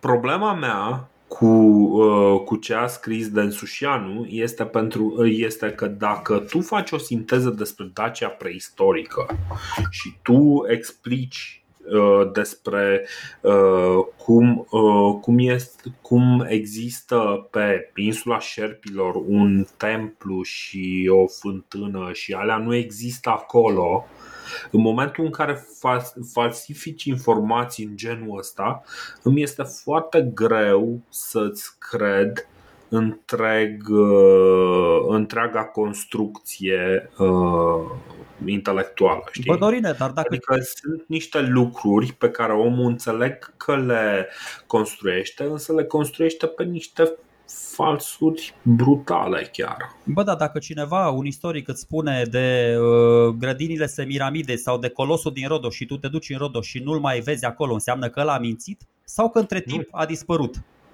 Nu, dar există. Deci, care e faza? Omul vine și interpretează uh, niște chestii. Deci, ok, una este să interpretezi un text și să zici, da bă, uite, conform textului ăsta s-a întâmplat treaba asta. Noi despre insula Șerpilor, despre insula Leuce am vorbit. Am vorbit la început de tot. În, nu știu, episodul 20 ceva. Am vorbit despre chestiile astea. Nu este absolut nicio problemă Uh, uh, să abordezi chestia asta.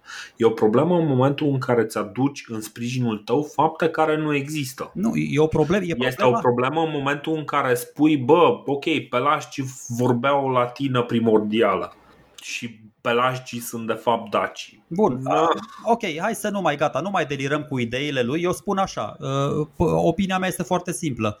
Omul nu murind, este greu să aflăm într-adevăr ce a vrut să, să semnifice toată cartea asta lui. Mie nu mi se exact. pare o carte incompletă. Mie mi se pare o carte foarte completă. Când o carte are peste 1200 de pagini, bă, numai incompletă nu se poate numi. Nu Dar... are 1200 de pagini, are câteva sute de pagini. Stai un pic să văd. Eu am și eu într-o ediție recentă care nu este cenzurat, are 200 de pagini, nu văd de ce ar avea 1000. Înseamnă, da, da, eu la mine varianta online e de 1200 de pagini, de aia zic că, da, cu tot felul de desene, cu tot, dar bun, ă, să revenim. Ă, da. Ideea cărții Ideea cărții, ți-am spus, nu e vina lui că oamenii au luat uh, o chestie fantasmagorică, poate intenționat fantasmagorică, nu avem de unde să știm, nu este vina lui că oamenii au luat-o foarte în serios. Mhm. Ideea cărții este asta că românii se trag doar din daci, iar limba română în niciun caz nu provine din latină, da? chiar dacă era o latină vulgară, ci provine din limba pe care o, o vorbeau dacii și pelasgii înainte. Iar uh-huh. asemănările dintre dacă și latină se explică doar prin faptul că și limba latină tot din zona asta provine. Și argumentele lui, bă, nu sunt deloc imbecile. Argumentele lui sunt exact astea, cele al vechimii, Adică mhm. cultura și civilizația dacă și pelască era mult mai veche și peste cea romană. Și văd că în sprijinul, ăsta, în sprijinul acestor teorii vine și Maria Gimbutas, asta care zice că în zona adiacentă Mării Negre, de aici s-a revărsat cumva civilizația în restul Europei și Asiei. Da? da. Doar că asta... Da, asta zice Gimbutas, dar și Gimbutas are propriile ei probleme. Da, eu n-am spus. Eu n-am, eu n-am spus. Eu nici măcar nu spun că au dreptate, s-ar putea să o ardă pe câmpii. Dar ăștia pe Gimbutas o invită la tot felul de conferințe internaționale, ne-au luat-o în balon și noi pe Densușanu îl luăm în balon. Hai bă, îl tratăm la preț de matineu. Gimbuta, gimbu, Gimbutas în general este luată în balon. Mm, există o critică foarte serioasă la adresa a ceea ce uh, zice Gimbutas și teoria Mariei Gimbutas este o teorie, nu este adevărul concret păi. Uh, parafat de toată lumea. Corect. Este chiar o, este chiar o teorie puternic, puternic contrazisă de foarte mulți arheologi. Deci dacă e vorba să vorbim despre cine este luat în balon, Gimbutas este foarte luată în balon și ea, nu e, nu e absolut nicio problemă. Băi, și este cumva normal. Uh, Putem să căutăm? Densușianu, de exemplu, stai un pic, Densușianu, de exemplu, uh, pune în mișcare informațiile pe care le are la momentul respectiv. Chiar dacă teoria pe care el uh, ajunge să o formuleze în această Dacie preistorică ajunge să fie pe alocuri uh, cu uh, cu o groază de elemente fantastice, chiar dacă se întâmplă acest lucru, treaba asta nu schimbă uh, foarte mult uh, problema. El practic lucra cu informațiile pe care le avea atunci. Eu nu cred că omul a stat să inventeze foarte mult.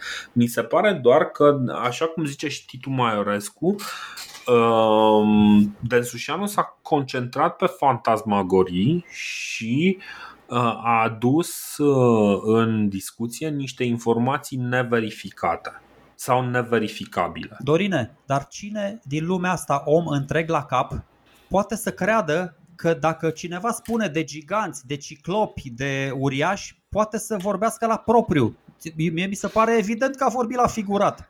Cum să fie giganți în munții noștri?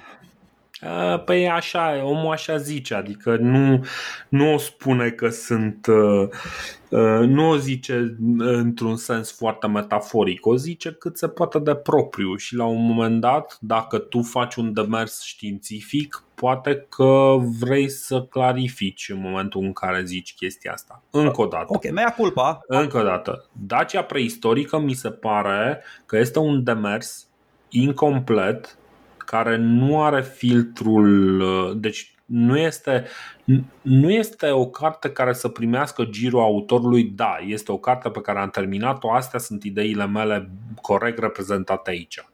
Nu știm dacă astea sunt părerile complete ale lui uh, Densușianu și dacă ceea ce spune el acolo este. Dar chiar și așa, chiar luând ideile lui, trebuie să înțelegem până la urmă demersul lui. Uh, ca o combinație între, bă, ok, astea sunt informațiile pe care le am la momentul ăsta, că astea probabil erau informațiile lui și astea sunt interpretările mele. Da, eu atunci, uite, ți-am spus, mea culpa, tot ce a spus el era fantasmagorie, nicio problemă. Mie mi se pare atunci că, și-am mai zis chestia asta o dată de două ori, bă, atunci de ce îi dăm atâta atât atenție. O să vedem de ce îi dăm uh, atât de Bun. multă importanță. Până, până la uh, el. Deci nu, nu, tot, nu tot ce zice acolo, că stai un pic, deci să ne fie clar. Nu tot ce zice Densușianu în cartea lui este fantasmagoric. Mie mi se pare că Densușianu merge într-o extremă care cumva vine să compenseze pentru extrema de până atunci, aia în care dacii fuseseră complet șterși de pe fața pământului. Corect.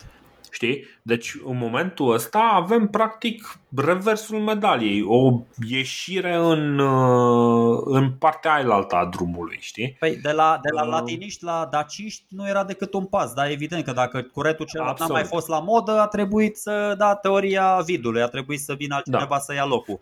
Până, Oricum, Așa zi. Până să ajungem la, uh, la Dacia preistorică a lui Nicolae Densușianu, să știi că au mai fost niște încercări timide odată cu uh, introducerea și arheologiei în ecuație. A fost un tip Teohari Antonescu, care a okay, publicat ăsta, profesor de arheologie, foarte tare. Uh-huh.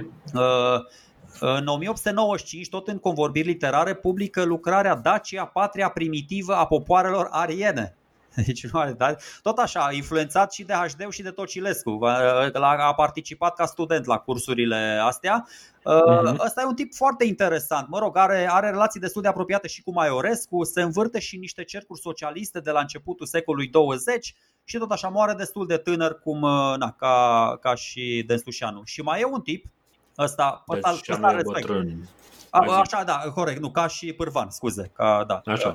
Uh, îl avem pe istoricul, filozof și economist Ade Xenopol, Alexandru Dimitrie Xenopol, care e tot așa intercalat în perioada asta Bă, pe de o parte face o treabă foarte, foarte bună. El realizează prima sinteză majoră super babana a istoriei românilor. Da. Doar că în cadrul acestei istorici că mai vine și cu niște idei mai crețe pe care tot așa le combate, le combate Titu Maiorescu. Nu mă pronunț aici pentru că n-am citit cartea și nu-mi place să vorbesc doar ca să mă aflu în treabă. Uh, Corect, dacă țin bine minte, nu mai știu. Uh, Iorga îl recomanda pe Adex Anopol chiar dacă îi critica filonul uh, excesiv uh, dacist. Um, uh, Iorga parcă, parcă spunea că Adexenopol este întotdeauna corect. Sau nu, nu, cred că era Giurăscu. Giurăscu era.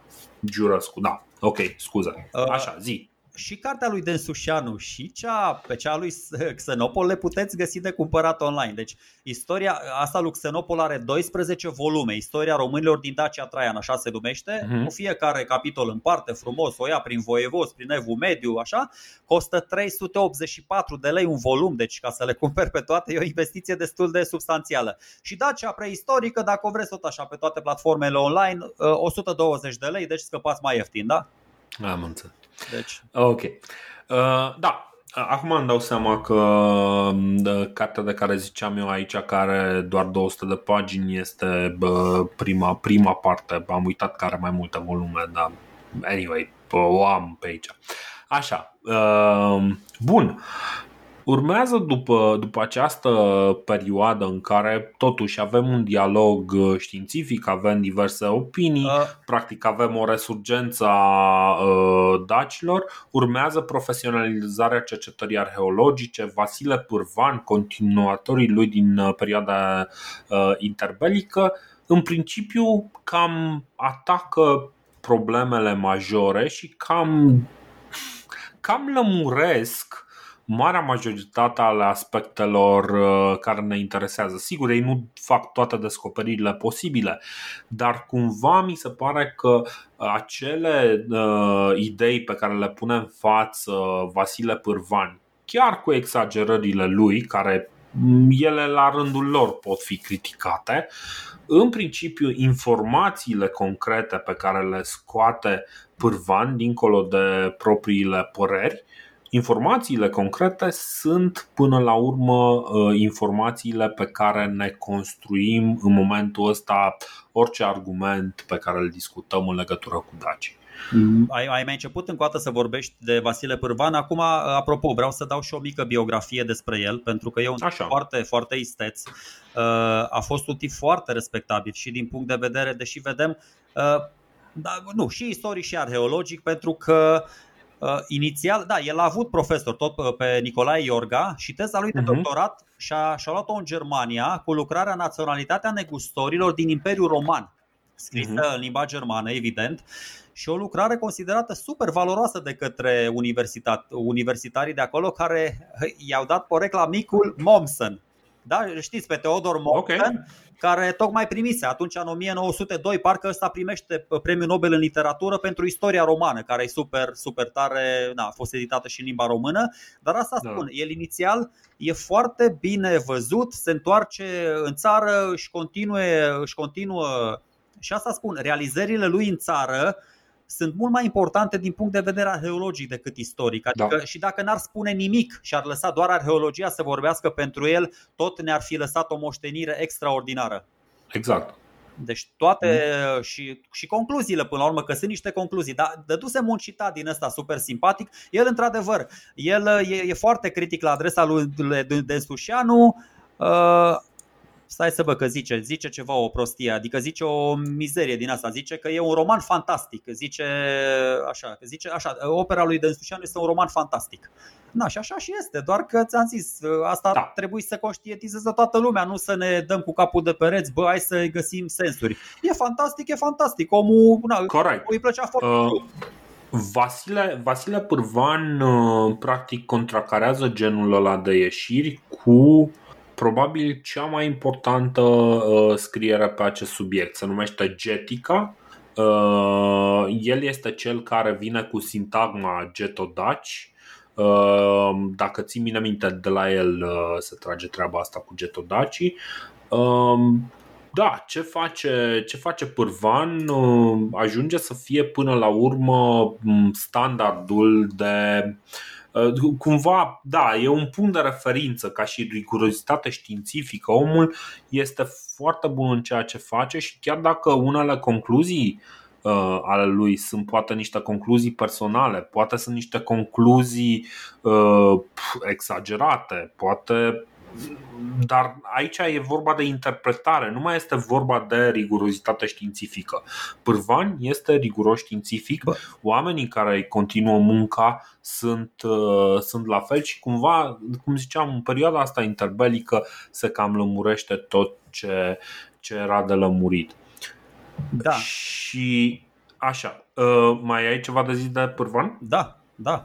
Așa, zi. Uh o să fac o interpretare un pic periculoasă pentru mine, dar în fine, un citat, un citat din Getica, încă un citat din Getica. Getodaci, apropo de cuvântul ăsta inventat de el, pentru care îl, îl cam critică Lucian Boia pentru aș, dar nu, nu înțeleg de ce, că Getodaci mi se pare, na, Așa nu trebuie să ne certăm cu Boia. Exact, exact. De ce todaci au fost un popor de țărani așezați, statornici, supuși și cu frică de zeul lor, amărâți de vecini cu nesfârșite războaie și prădăciuni și sălbăticiți și ei de multe ori de ticăloșiile lor, totuși veseli și glumeți la vreme de pace, mânioși și cruz numai la război, îndeopște însă cu bun simț și mereu întorcându-se la străvechea lor credință optimistă în zei și în oameni. Uh-huh. Deci ce tot da, și mie mi s-a părut că a descris foarte frumos poporul român sau țăranul român, dar nu contează. Da, Uh, da, pe asta, el, el acolo ce face, cumva vrea să-l facă, să lege continuitatea dacilor în țăranul român. Ok, ok. Și acum este ideea mea. Uh, mi se pare mult mai periculos ceea ce a scris Pârvan decât ce a scris Densușanu. Pentru că la Pârvan Bă, nu e deloc evident că mai bagă o șpârlă de la el, că cu fabulația aia, cu baza etnică perfect omogenă, auzi bă la el. Deci ăla vine într-adevăr, omul vine, uh, prinde unirea mare, uh, uită ce minorități erau pe acolo și totul da dispare. Adică pe valul ăsta naționalist și sămănătorist, că era valul sămănătorist al epocii, mm-hmm. asta apropo de tradițiile folclorice, că în sămănătorism se punea accentul mai mult pe tradiție, Dorină, nu pe adevărul istoric. Absolut. Doar că, absolut, na, absolut. Deci, și, și, și să nu uităm că un reprezentant, cred că cel mai de seamă reprezentant al sămănătorismului a fost chiar profesorul său Nicolae Iorga deci uh-huh. poți să insinuez acum o cauzalitate și să nu fiu considerat rău intenționat? Adică aș putea să zic, ia uite bă, băgat da, de la el e, e, e, e foarte posibil, este foarte posibil ca în jurul lui Nicolae Iorga să se creeze un astfel de, de curent care să-și dorească să justifice uh, anumite idei prin, prin istorie. Da? Deci e mi se pare cât se poate de justificat. De altfel, uh, Nicolae Iorga, un, un intelectual remarcabil pentru epoca lui, uh, editează la rândul lui o istorie a românilor pe care o am și eu pe aici, are vreo 12 volume în care uh, el analizează absolut tot, uh, toată istoria prin perspectiva etimologiei și începe să-ți, să-ți demonstreze diverse adevăruri, eu o să le pun între ghilimele, uh, prin uh, cauzalitate, prin diverse întâmplări uh, sau diverse interpretări pentru, pentru felurile în care au fost transformate diverse cuvinte, știi? Deci, cumva mie mi se pare că epoca în care oamenii ăștia scriu are la rândul ei niște probleme epoca are niște probleme. În momentul în care Vasile Pârvan vorbește despre uh, despre acea justificare, despre acel popor care nu știu ce și nu știu cum, el e practic reflectă un pic ideile epocii. În, în aceeași epocă uh, apar idei ca superioritatea ariană care nu sunt niște idei inventate de Hitler, sunt niște idei care au fost folosite de el Correct. la un moment dat. Chiar de Biron o să Costin. discutăm. Chiar de Biron exact. Costin putem să zicem că a fost, a fost inventată. O să, o să vorbim mm, în momentul în care analizăm epoca interbelică și o să fim mult mai bătrâni, o să vorbim și despre lucrurile astea.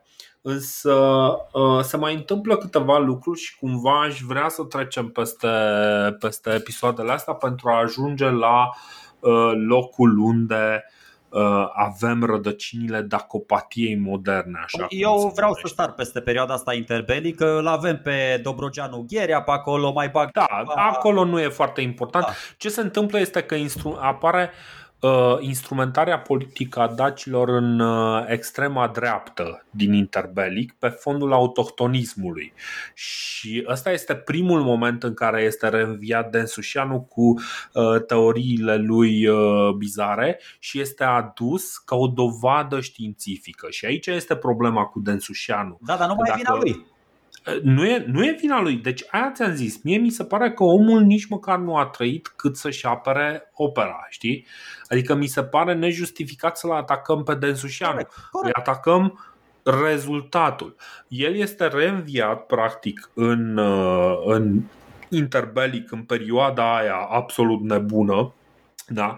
și uh, este cumva, deci chiar dacă teoriile lui uh, Densușianu erau deja uh, demontate din, din punct de vedere uh, științific, ele sunt readuse, repuse ca, ca niște evidențe și folosite pentru discursul ăla legionar, pe acolo, chestii de genul ăsta. Um, știm ce s-a întâmplat după aceea, un, încă un război mondial, avem perioada stalinistă. În perioada stalinistă se întâmplă o chestie foarte interesantă, în perioada în care suntem practic sub, sub influența foarte puternică, foarte con, control, foarte obsedat de control a rușilor, dacii sunt transformați în niște rude ale slavilor. Practic, dacii sunt uh, o ramură a slavilor care este o idee care nu prea rezistă cu argumente, dar este o idee pentru care de curând a fost declarat persoană non grata un, Diplomat, uh, un da istoric rus, nu mai știu cum îl cheamă. Da, da, da. Da, da uh, nu contează. Dar ideea este că în perioada stalinistă se întâmplă astfel de lucruri. Bine, în uh, perioada stalinistă um, se întâmplă mai multe lucruri, inclusiv faptul că rușii își inventează uh, un, uh, un om de știință care a inventat absolut tot, inclusiv uh, racheta care să aducă până la lună pe primul om, pe țăranul rus. Um, care sunt niște chestii abracadabrante și despre care o să vorbim promit că o să stăm să vorbim la momentul uh, respectiv. Ce se întâmplă mult mai interesant și în momentul care ne va explica problema sau dilema în care ne aflăm acum este că după perioada stalinistă, după o perioadă de lini- urmează o perioadă de liniște uh, în care apar cercetători, nu știu, Daikoviciu, cred că apare în perioada respectivă, niște cercetători chiar, uh, chiar, chiar buni și uh, care știu să-și facă treaba da. cum trebuie. Daikoviciu, Alexandru Vulpe, sunt mai mulți. Da, da, da.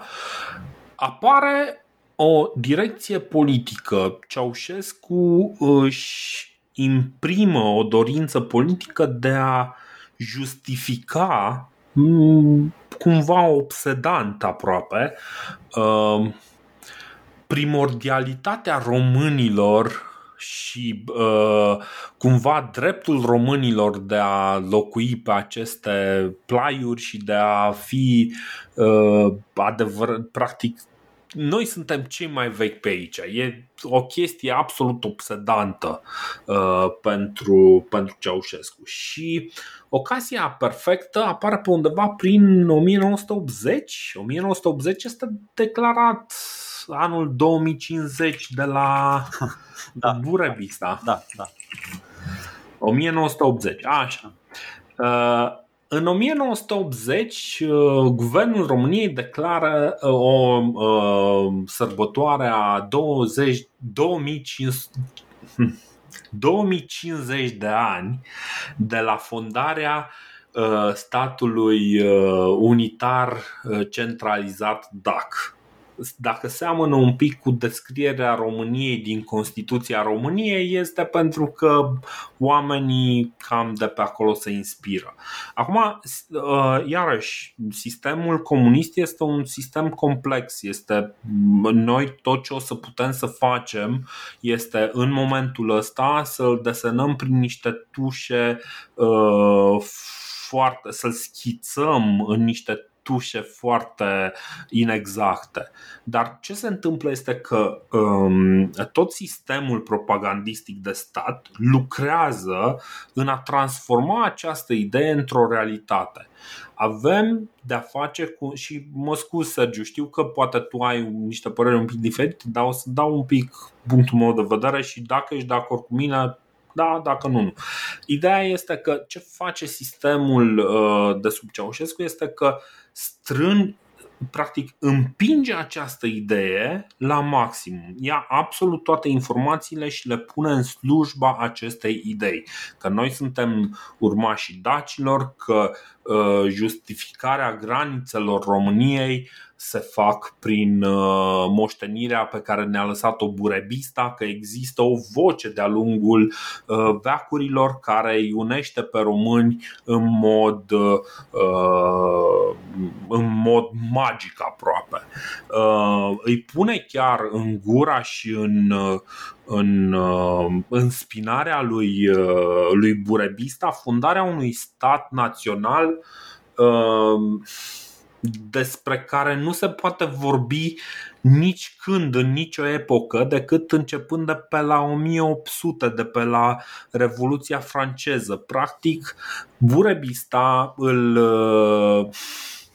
îl anticipează pe Napoleon, dacă e să, să zicem așa, știi? Deci uh, naționalismul uh, lui Burebista este uh, asemănător în lume doar cu naționalismul lui, lui Ceaușescu. Practic motivațiile lui Burebista sunt exact aceleași ca motivațiile lui, lui Ceaușescu. Ăsta este motivul pentru care noi ajungem să avem o anumită imagine care mi se pare uh, Uh, clar o imagine puternic cenzurată asupra lui Burebista. Ăsta este motivul pentru care nouă ne este teamă, de exemplu, să ne asumăm faptul că dacă Decebala, dacă uh, Burebista a avut o întindere atât de mare pentru stăpânirea lui, atunci acea stăpânire presupune și chiar este dovedită că este făcută cu niște fapte de arme foarte, foarte eroice, foarte sângeroase. Da? Deci noi avem o oarecare reverență insuflată prin, prin toate mijloacele posibile, prin sistem de educație, prin sistem de propagandă, prin sistem cultural. Și aici poate o să fac un pic de pauză să zici și părerea ta, Sergiu, despre treaba asta. Mm, da, mm, ok, pot să mă erigez acum într-un apărător nu al comunismului, ci al uh, filmografiei istorice din perioada comunistă, dar cea care se referă doar la daci, că asta ne interesează acum, da? Uh, uh-huh. Mie mi se pare că scopul a fost unul mult mai uh, nuanțat și mai, uh, și mai important. Pe lângă lozinca asta pe care am auzit-o de m-am săturat cu propaganda pe care o tot mestecă unii fără, înțeleagă, fără să înțeleagă exact contextul. Tu l-ai prezentat uh-huh. foarte bine. Uh, nu o să intru foarte mult în detalii. Bă, uh, o să tratăm perioada asta pe îndelete peste ani și ani când o să ajungem aici, dar să nu uităm că atunci când au venit comuniștii la putere, România tocmai ieșise dintr-un război criminal, era, a fost crunt pentru noi. Deci am pierdut da. războiul. De ce dacă am întors armele în 23 august, că Buciorul n-a mai mers de două ori la apă și am pierdut războiul. N-am pierdut doar războiul, ca să înțelegeți foarte bine. Am pierdut teritorii importante și nu mă refer la cadrilater. Am pierdut Basarabia, am pierdut nordul, nordul Bucovinei, am pierdut uh, o treime din Transilvania și dacă nu era Stalin băiat de băiat și nu dădea înapoi, rămânea cu ea pierdută.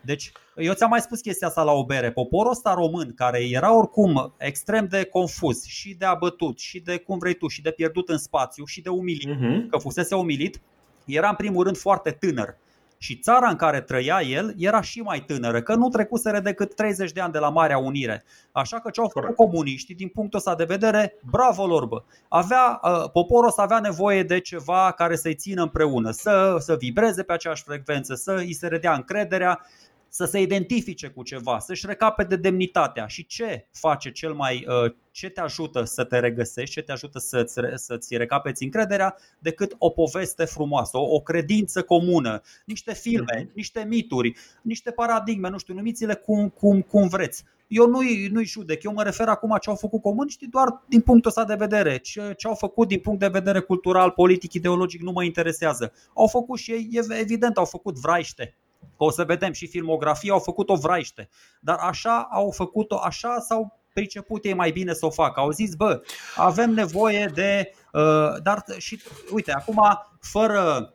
Uh, să știi că și uh, propaganda asta uh, la filmele istorice, bă, nu au făcut-o deloc la modul odios uneori mai, mai subtil, uneori mai cu perdea, dar tot timpul, îți spun, tot timpul s-au bazat pe izvoare istorice destul de solide, uh-huh. chiar dacă, nu știu, uneori poate mai tangențial. Uite și îți demonstrez, dacă iei 10 filme istorice de la uh, Burebista, Daci, Mircea cel Bătrân, uh, Vlad Țepe, Ștefan cel Mare, Mihai Viteazu, mă rog, cu excepția perioadei regale, ca aia n-a existat pentru comuniști, Bă, la toate eu îți arăt și putem să vorbim, dacă vorbim despre filmul Burebista în continuare, îți arăt că toate, adică toate filmele au o ancură destul de puternică în izvoare istorice.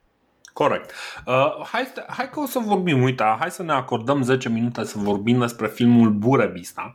Acum, uh, deci, m- zici tu primul, zic eu primul. Da, hai, hai începe tu ca să pot să-ți distrug toată... Perfect, perfect. Bă, da, să știi că o să dureze 5 minute, că vreau să, adică vreau să mă refer. Te rog, spune povestește În primul rând, primul cadru, dragii mei, este genial.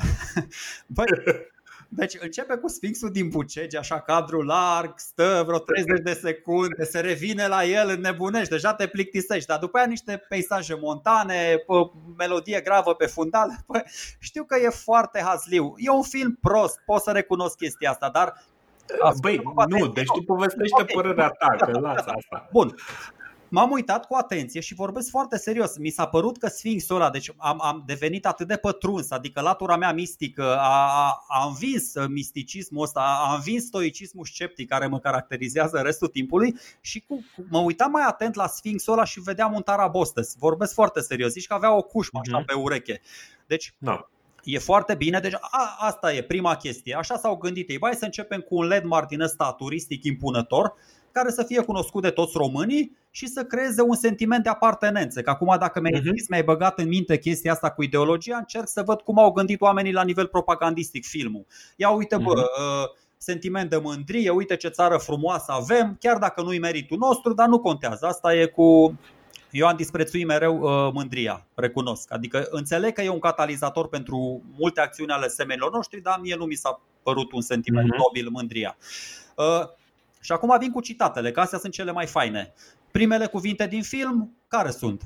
Glorie marelui Burevista, rege al tuturor dacilor. Glorie, glorie, glorie. Ok, Zi, zice DCN-ul, se duce Burevista, vorbește cu agricultorii, cu muncitorii care erau pe acolo, se uită la el. Uh, Burevista zice să fim mândri de, de gloria marelui neam al tracilor și de puterea gândului nostru nemuritor. DCN-ul zice, unirea face putere, și dacii și geții suntem mlădiții aceluiași trunchi tracic. Deci să iau, să iau toate clișeele, toate citatele posibile și imposibile din sursele primare, doar că ele o să vedem, sunt aruncate de multe ori ca nu, cam perete, așa nu sunt puse chiar cum trebuie acolo. Zice, vine Burebista și, rep- vine Burebista și replică, asta, asta e genială. Trebuie să, ne înălțăm, trebuie să ne înălțăm neamul prin exerciții și instrucție, prin disciplină și, ascula, și ascultarea de porunci și prin cumpătare. Și mai stă așa și se uită la deceneu, mă gândesc la abținerea de la vin. ca, ca și surpriză este că după aceea, de-a lungul întregului film, singura băutură care se bea este vinul și chiar am uh, făcut o mică tăietură în care am strâns toate punctele alea unde uh, fie Decebal, fie, de, uh, fie, scuze, fie Deceneu, fie Burebista invită pe toți să bea vin. Dar despre această treabă uh, o să dau un link în uh, în articolul pe care îl postez pe, să, pe să, să, Așa. să spumege, să spumege vinul în pocale. Deci după aia, într-adevăr, la toate petrecerile se bea numai vin, așa e cum ai spus tu, corect. După aia zice, voința marelui rege este și voința lui Zalmols, adică bă, asta e, zice de Ceneu, da. care este codat în spate și de Comosicus. Stă și Comosicus acolo, că urmează și el la domnie, de asta stau oameni acolo. După aia Așa. vine un străin în Dacia, care fusese înainte prin Republica Romană, se luptase sub Spartacus pe acolo, că o să vedeți, sunt uh-huh. niște, niște conexiuni din astea interesante și zice, bă, dar uh, voi pe aici nu aveți sclavi. Nu, nu, la, la noi sclavia e, zice Burebista, loc de robie nu mai este la noi. da. Deci Băi, deci, uh, uh, doar ca o observație pe care oricum o să fac și eu la rândul meu, uh, Burebista, dacă observați, vorbește parcă l-ar cita pe tovarășul Nicolae Ceaușescu din uh, lucrările uh, congresului al nu știu câtelea. Păi ca să înțeleagă cetățenii care ne ascultă cum era cu tovarășul Ceaușescu. Tovarășul Ceaușescu, cu 10 ani înainte de film, face o vizită în Iran Uh-huh. Și șahul ăla de atunci organiza, organiza o sărbătoare din asta super megalomană pentru a sărbători nu 2050, ci 2500 de ani de la înființarea Imperiului Persan. Și uh-huh. Burebista s-a întors și după Știi că da, cultul ăla al megalomanic l-a luat după ce a fost în China și Corea de Nord. Da. Când s-a întors din Iran a zis, bă, stai puțin, 2500 de la Imperiul Roman, ia să băg, de la Imperiul Persan, ia să bagă 2050 de ani de la, de la Burebista. Dar exact. uite o chestie, 1980 uh, minus 2050 face minus 70. Deci totuși, da. vezi, a avut 12 ani la dispoziție, l-au lăsat pe 12 ani, 12 ani pe Bure să-i unească pe Dacia acolo, că el a venit în 82 și în 12 ani a unit. Adică, băi, există o logică, ori dacă suntem simpatici, găsim o logică în tot ce au, ce au vrut să zică ăștia. Absolut, absolut, absolut. Bun. Uh, încă, încă câteva citate, că e foarte și după aia te las și pe tine. Uh, Așa. Uh, stai să vedem un pic pe aici. Așa, bun. Zice, uh, trece, vine gladiatorul de pe vremea lui Spartacus, uh, Burebista pune întrebări, bă, dar de ce n-ați reușit? De ce nu v-ați întors? Ăla spune, am fost trădați, pirații ne-au fentat, după aia a venit Crasus, le-a dat mai mulți bani la pirați, au venit Pompei și Crasus, ne-au răstignit pe toți pe cruce și asta e, am, bun. Și vine unul dintr-o parte și zice, bă, nu e bine, nu e bine, Burebista a intrat Cezar în Britania. Deci asta e. Uh-huh. Zice, na, asta se întâmpla prin anul 55-54, ne dă și un reper temporal. După aia uh, vine Hibrida, vine consulul Macedoniei, Hibrida, am povestit despre el, vine ăsta și cucerește niște cetăți pe acolo și se desfăta el la niște jocuri cu gladiatori în arenă, în cetatea Dionisopolis, e prezent și Acornion acolo, e atacat, e o ambuscadă a lui Burebista, e ucis chiar dacă în mhm. viața reală el moare prin anul 42, deci el mai trăiește. Dar noi l-am ucis acolo ca să fie ucis. da? Deci asta teoretic ar fi în anul 61, deci ar fi mai repede decât intrarea lui uh, uh, Cezar în Britania, dar nu mai contează. Cu cronologia e varză filmul, e varză filmul da, da, da, cronologia, că după aia vine gladiatorul ăla și zice Mitridate va fi și el învins pentru că nu se aliază cu noi. Dar deja în anul 55 sau 61 Mitridate era oale și ucele de mult. Dar nu mai contează, lasă, e ok. Și, și asta, la, la sfârșit, asta e super tare, că trebuia să bage și o chestie din asta. Uh, deci cu Crasus, cu Laurii, uh, Victorie și a împărțit cu Pompei, bă, mie mi-a plăcut filmul, eu de al povestesc cu dragoste, așa, cu, cu poftă îl povestesc, să zic așa, cu nesați. Zice, trupul lui Spartacus a căzut pe câmpul de luptă, a fost luat de tovarăș și a fost ascuns în munți. De acolo a dispărut și a înviat a treia zi. Zalmorțis l-a înviat din morți. Bă, de ce asta? Ah, băi, deci am auzit povestea asta, dar nu cu Spartacus. Bun. Ah, băi, deci din punct de vedere de, uh, să ne, să ne fie clar, ăsta nu este un, uh, un film care să fie făcut pentru a fi uh, gustat de oameni. Deci, mm, oricât de mult ți-ai dorit tu să se întâmple chestia asta, uh, îi lipsește structură, povestea este varză, nu există o poveste foarte bună, nu ai decoruri foarte bune, nu ai un, uh, un uh, scenariu foarte bun, nu ai nimic. Singurul motiv pentru care acest film există este pentru a transmite un mesaj de propagandă și atâta tot.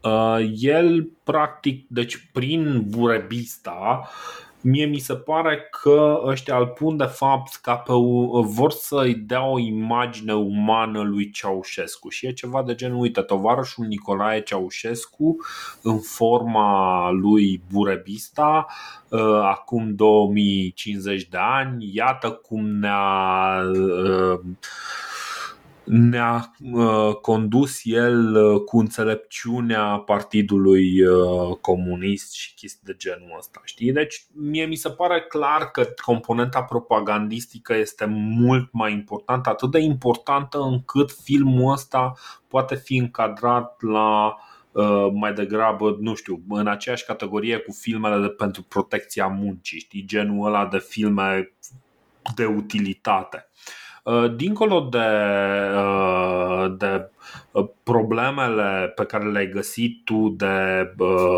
cronologie, de cum se arată, practic ce vrea să pună filmul ăsta este să strângă toată toate, nu știu cum să le zic, toate clișeele pe care le avem legate de daci și să le pun acolo, să le să le explice. De exemplu, o chestie absolut amuzantă, băi, deci n-am râdeam de nu știam ce cu mine.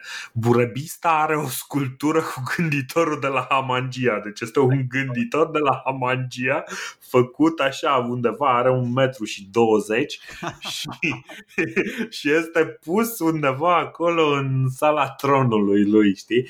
Sau și mănâncă ciorbă, mănâncă ciorbă când mănâncă, mănâncă ciorbă, absolut, absolut. Sau la, la un moment dat dat, de exemplu, fierarul Dac bate un brăzdar de fiert la care gladiatorul care tocmai venise de la Roma îi spune la Roma sclaviară cu plug de lemn, știi, adică cumva să arate superioritatea dacilor, știi? Eu recunosc că filmul este foarte azliu dar uh, dacă stai, ești, ești un tip un pic mai sensibil și mai. Uh, stai un pic. Mm, stai un pic, că nu, nu, nu mă analizez pe mine, analizăm filmul. Uh, și uh, ai, de exemplu, chestii precum romanii care sunt descriși ca niște descreerați isterici, știi? Uh, de exemplu, la care îl interpretează pe hibrida este o chestie care nu știu cum să zic, adică e atât de forțată. Deci, nu, calitățile lui de film îl plasează undeva jos, jos, jos de tot. Bă, da, hibrida nu chiar așa era. foarte bună. Era descreierat hibrida degeaba. Acum te hibrida era descreierat. Era, era în tabăra lui Catilina și Cicero a trebuit cumva să la tragă de partea lui. În fine, ăștia vorbesc, de exemplu, de unirea celților cu dacii. Burebista îi bate pe celți invocând o eclipsă de soare. Da, adică aia da. sunt o nu, de chestii de genul ăsta. Uh, Maftei, ăla, personajul, fierarul Dac, Ernest Maftei, uh, da, Ernest Maftei. Ernest Maftei moare zicând că a fost un boț de lut pentru că de ce nu, știi? Adică de ce să nu zic că a fost un boț de lut, știi? Asta cu boțul de lut este evident de la creangă. Uh, în orice caz, ce mi se pare, uh, deci ce mi se pare, nu, nu e grav, adică trebuie cumva să ne uităm cu o oarecare relaxare la treaba asta.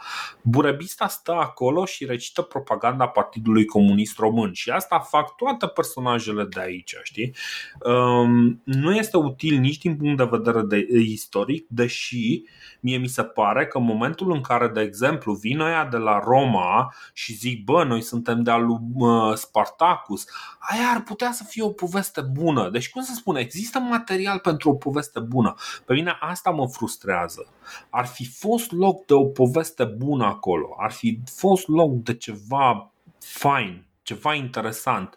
Dar în schimb scenaristul era clar un inginer al sufletelor, ăla n-a fost capabil să, uh, să gândească ceva care să placă oamenilor, să fie ceva interesant cu adevărat. Nu, ăla avea de făcut șase șaibe în, în șase minute și așa le-a făcut, știi? Cam asta, cam asta este frustrarea mea cu filmul ăsta. Este o oportunitate pe care ăștia au ratat-o. Filmul este destul de prost, dar merită văzut măcar ca amuzament. Daci mi se pare un film mai interesant este mai interesant din punctul ăsta de vedere și uh, Burebista chiar mi se pare unul din cele mai slabe filme istorice pe care le avem. Așa este. Știi? Da, eu Uh, no.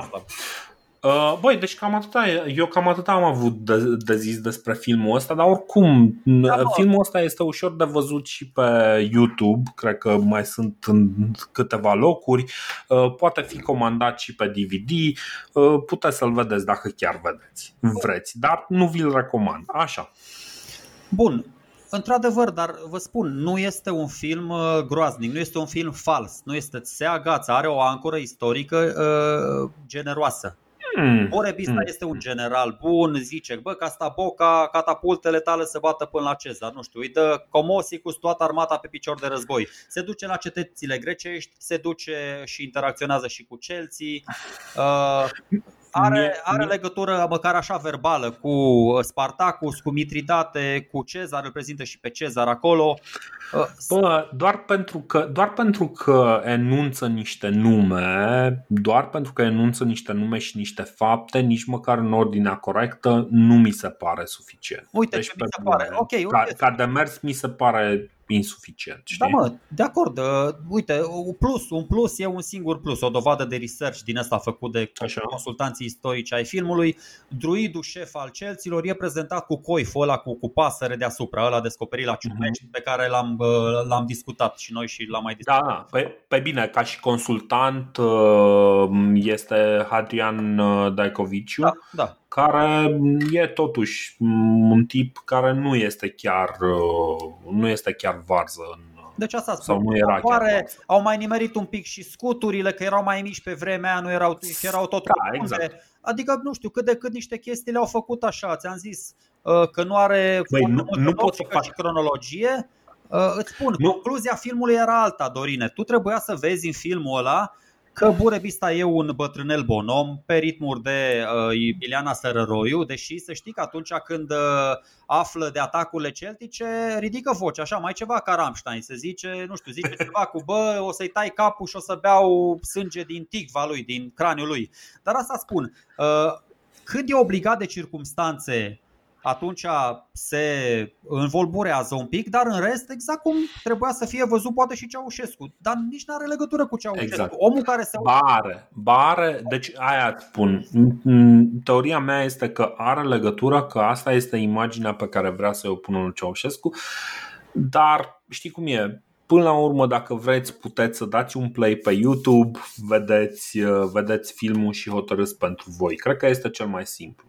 Eu zic, Uh, eu zic că scopul e să vadă un conducător drept, temperat, Așa. rațional, Mhm. un om Mhm. cu principii, nu știu, de cuvânt acolo, dar un conducător care se pune în slujba poporului său. Nu așa trebuie să fie orice conducător. Un- Da, și un, un popor uh, naturalist care nu este în niciun caz uh, uh, pus pe jefuit vecinii și chestii de genul ăsta, lucruri pe care o să le vedem că niciodată nu se vor întâmpla, niciodată Decebal, de exemplu, nu a trecut eroic uh, Dunărea înghețată pentru a jefui uh, uh, vecinii, în niciun caz, Asta- niciodată. Bun, N- îți spun, poți să îl, sc- îl scoți și sfatul meu e, e mai bine, e mai inteligent să-l scoatem pe Ceaușescu din chestia asta, pentru că indiferent cu Ceaușescu sau fără Ceaușescu, eu zic că e natural să-ți ridici în slăvi înaintași, oricine ar fi fost. E natural să-ți revendici niște origini eroice, Dorine. Uh, uite-te, Este normal. Deci, Eu hai, chiar- hai, să luăm, hai să luăm un piculeț, nu, stai să vezi. Sergiu, Sergiu, Sergiu, haide, haide că nu. Deci, o- deja, deja stăm în uh, chestia asta de foarte mult timp. Nu știu dacă chiar are sens să mergem. Deci, suntem de acord. Tu zici că, băi, ok, acest, acest filon eroic este important pentru cei cărora filmul li se adresează. Nu, eu vreau să zic da? ceva. Scriitorii Așa, francezi, zi. scriitorii francezi, pictorii francezi, că tot vorbeam la cucerirea Gary, pe cine îl prezintă în nuanțe favorabile, pe Cezar sau pe Vercingetorix? Îți spun eu, pe Vercingetorix. Și am arătat și o poză. Păi și pe care... Cezar. Pe ce? Depinde. Nu, nu depinde. Nu, eu zic că pe Vercingetorix. Bun, Sfântul Imperiu Roman, de națiune germană, tă, struț Cămila aia, da? Ce făceau nemții? Nu doar românii cercau să se revendice de la o chestie, da, de la mărăția Imperiului Roman, ci și germanii. Chiar și otomanii, Dorine, și arabii n-au distrus tot. Biserica Sfântului Mormânt, Hagia Sofia, n-au distrus tot trecutul, că trecutul sunt, e important. Sunt de acord cu tine. Deci eu nu zic că trebuie să, să distrugem. Ce spun este că în loc să facă un film în care să-l transforme pe Burebista într-un erou, l-au transformat pe Burebista în portavocea uh, Partidului Comunist și ideologiei comuniste. Înțelegi? Ok, e părerea ta. Asta este problema mea. Asta este problema mea cu, cu filmul ăsta și nu doar cu filmul ăsta. Pentru că în epocă, în, în jurul anului 1980, încep să apară tot felul de cercetări care mai de care mai fantastice. Să nu uităm, una din, din ele, una din, uh, din aberațiile pe care le-ai discutat, uh, sunt uh, acele informații pe care la un moment dat era să le scăpăm în uh, podcast despre cum uh, gânditorul de la Hamangia este vârful piramidei lui Cheops. Deci, hai să nu mergem în direcția aia, hai să nu-l idealizăm. Ok, înțeleg ce a făcut Ceaușescu. Ceaușescu a încercat să zică, băi, voi aveți nevoie de niște eroi, da? Și uh, uneori lucrurile astea le-a făcut bine. Adică gândește că, uh, de exemplu, Phoenix au început ca un cover band după uh, Beatles și de-abia după aia, la comanda uh, Partidului Comunist, ei au trecut pe chestii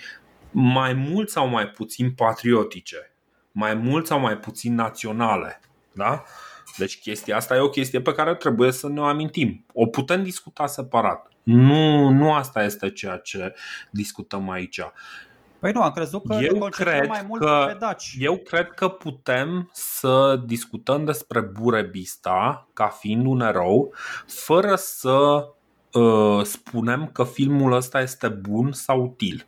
Mie mi se pare că filmul ăsta face un deserviciu pentru că spectatorul comunist se duce la filmul ăsta și ăsta știe că ăla este un personaj prost, că s-a dus la un film prost el nu, filmul ăsta nu convinge pe nimeni că Burebista este un erou, înțelegi? Mm, dar de unde știi chestia asta? Păi pentru că, pentru că nimeni nu, nu a ieșit de acolo să zică marele erou Burebista. Erou rămâne tot de ceva.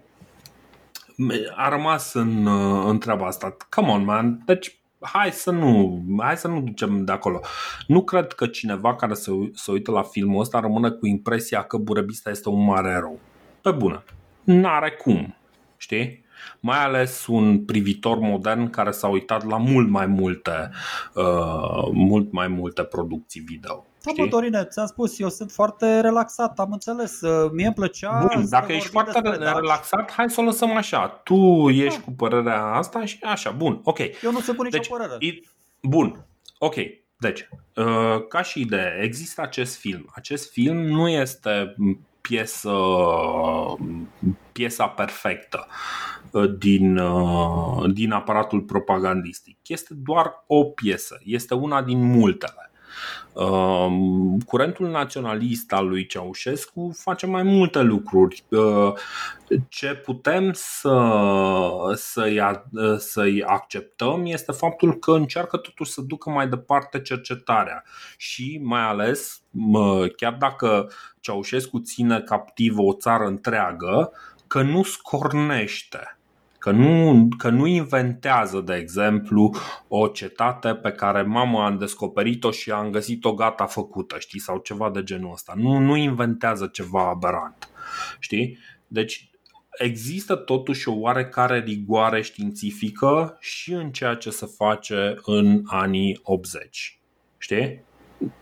cred că treaba asta trebuie recunoscută și trebuie acceptată. Faptul că totul se pune printr-o, printr-o lupă propagandistică, asta iarăși este o chestiune care este greu de, uh, greu de negat. Adică uh, la un moment dat și hai să discutăm ce se întâmplă după, pentru că e mult mai interesant, ok, ce face Ceaușescu, face Ceaușescu din diversele motive, pe care o să le discutăm la timpul lor, da? Ce este cel mai interesant este ce se întâmplă în momentul în care uh, se liberalizează piața ideilor și oricine poate să exprime orice. Pentru că aici, aici devine cu adevărat interesant. Noi după 90 ne reînvățăm libertatea, da? Și evident, ăsta este momentul în care apar unii oameni care încearcă să facă cercetare, să facă din nou niște lucruri bune și apar în contrapartidă teoriile conspiraționiste cu șambala din Bucegi, cu care leagă tot felul de chestii magice, cu uh, tunelurile dacice care ajung din Bucegi până în Scoția, care ajung până în astea.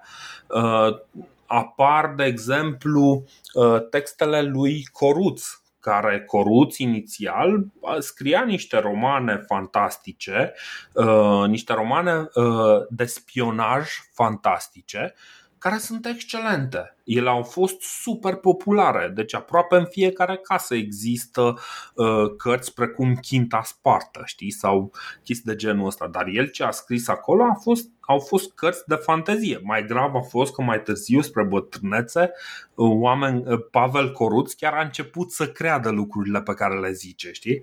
Dar uh, uh, în momentul în care a apărut, Coruț era foarte conștient că ceea ce zice el acolo este inventat, știi? Um, bun, deci apar tot felul de teorii. Așa, zi. Are și o carte super simpatică, Codul lui Zambolxe, apropo de daci de... Parcă și eu am citit-o pe aia. Mamă, ce Eram disperat pentru că neamul meu fusese înfrânt în războiul psihologic cu imperiile văzute și nevăzute ale lumii. Se părea că pierduse uh-huh. ultima șansă, nu știu ce. Nu eram un om oarecare, rost de îndoiel și temeri. Eram un luptător paranormal de elită. Bun, deci uh, ideea este că aici practic are loc o liberalizare a ideilor și, sincer, aș, aș fi preferat, de exemplu, un burebista paranormal aș fi preferat în film un burebista paranormal decât burebista ăla al uh, Partidului Comunist, știi? Deci uh, Pavel Coruț are capacitatea de a zice o poveste. Omul e fantastic, dar nu doar Pavel Coruț aici. A, a apărut o felul de reviste. Formula As este una din cele care au supraviețuit.